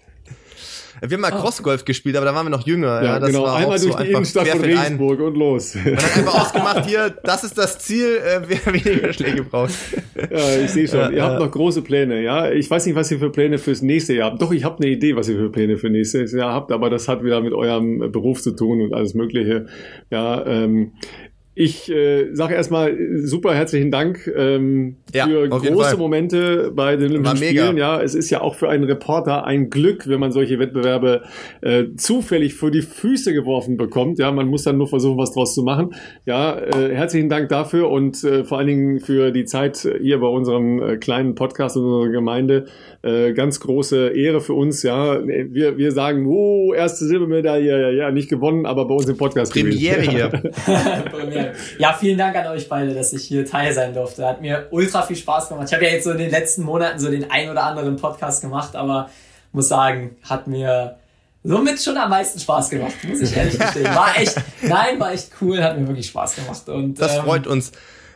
Wir werden natürlich Jonathan auch in den Shownotes verlinken. Das vielleicht nur kurz, ich will nicht lange unterbrechen, aber als Erinnerung, dein Instagram-Account werden wir auf jeden Fall in den Shownotes verlinken. Also all diejenigen, die sagen, wir haben es jetzt heiß gemacht auf Gehen und ihr wollt mehr Insights sehen äh, von Jonathans Trainingswettkampf und was auch sonst noch Alltag, äh, folgt ihm auf Instagram. Ähm, ihr findet sein Profil in den Shownotes. Ja, dann sagen wir, äh, geht laufen. Ne? Also Jonathan, du leider nicht, sorry. du musst ah, leider. Ja, äh, aber wie gesagt, wenn ihr die Gelegenheit habt, es muss nicht immer der Silvesterlauf sein. Man kann auch so versuchen, am ersten wieder klaren Kopf zu kriegen, indem man einfach ein Stündchen laufen geht. Das geht durchaus. Ne? Oder man fährt halt vier Stunden Rad. Ne? Das, das geht auch. Ja. ja auch das geht. Und ansonsten, Ralf, was soll ich sagen? Letzte Folge dieses ja, Jahr. Wir haben es Folge Nummer 86. Jede Woche eine. Hurra! Es ist echt äh, bisher äh, krasser Streak. Ja. Mal schauen, wie lange wir den noch aufrecht ähm, halten können. Äh, vielen lieben Dank an alle da draußen, die wirklich jede Woche einschalten. Äh, vielen lieben Dank auch an diejenigen, die unseren Podcast weiterempfehlen, entweder äh, mündlich oder indem ihr pff, uns auf Instagram irgendwie in den Stories teilt. Ist echt äh, krass, wohin sich das entwickelt. Äh, macht uns mega stolz, macht uns auch natürlich sehr viel Freude, das Ganze so zu machen. Wenn ihr uns äh, noch eine Bewertung dalassen möchtet auf Spotify oder Apple, freuen wir uns natürlich auch. Und ansonsten wünschen wir euch natürlich auch alles Gute für den Jahreswechsel und für 2022. Und ihr wisst, äh, wir hören uns auf jeden Fall nächsten Freitag in diesem Sinne. Viel Spaß an Silvester. Ja, viel Spaß auch von mir. Äh, bleibt gesund, das ist das Allerwichtigste. Äh, und falls ihr es nicht schon wissen solltet, äh, wir sind Chancensucher und haben schon wilde Pläne fürs nächste Jahr. Ne? Bis dahin, ciao, ciao. Ciao.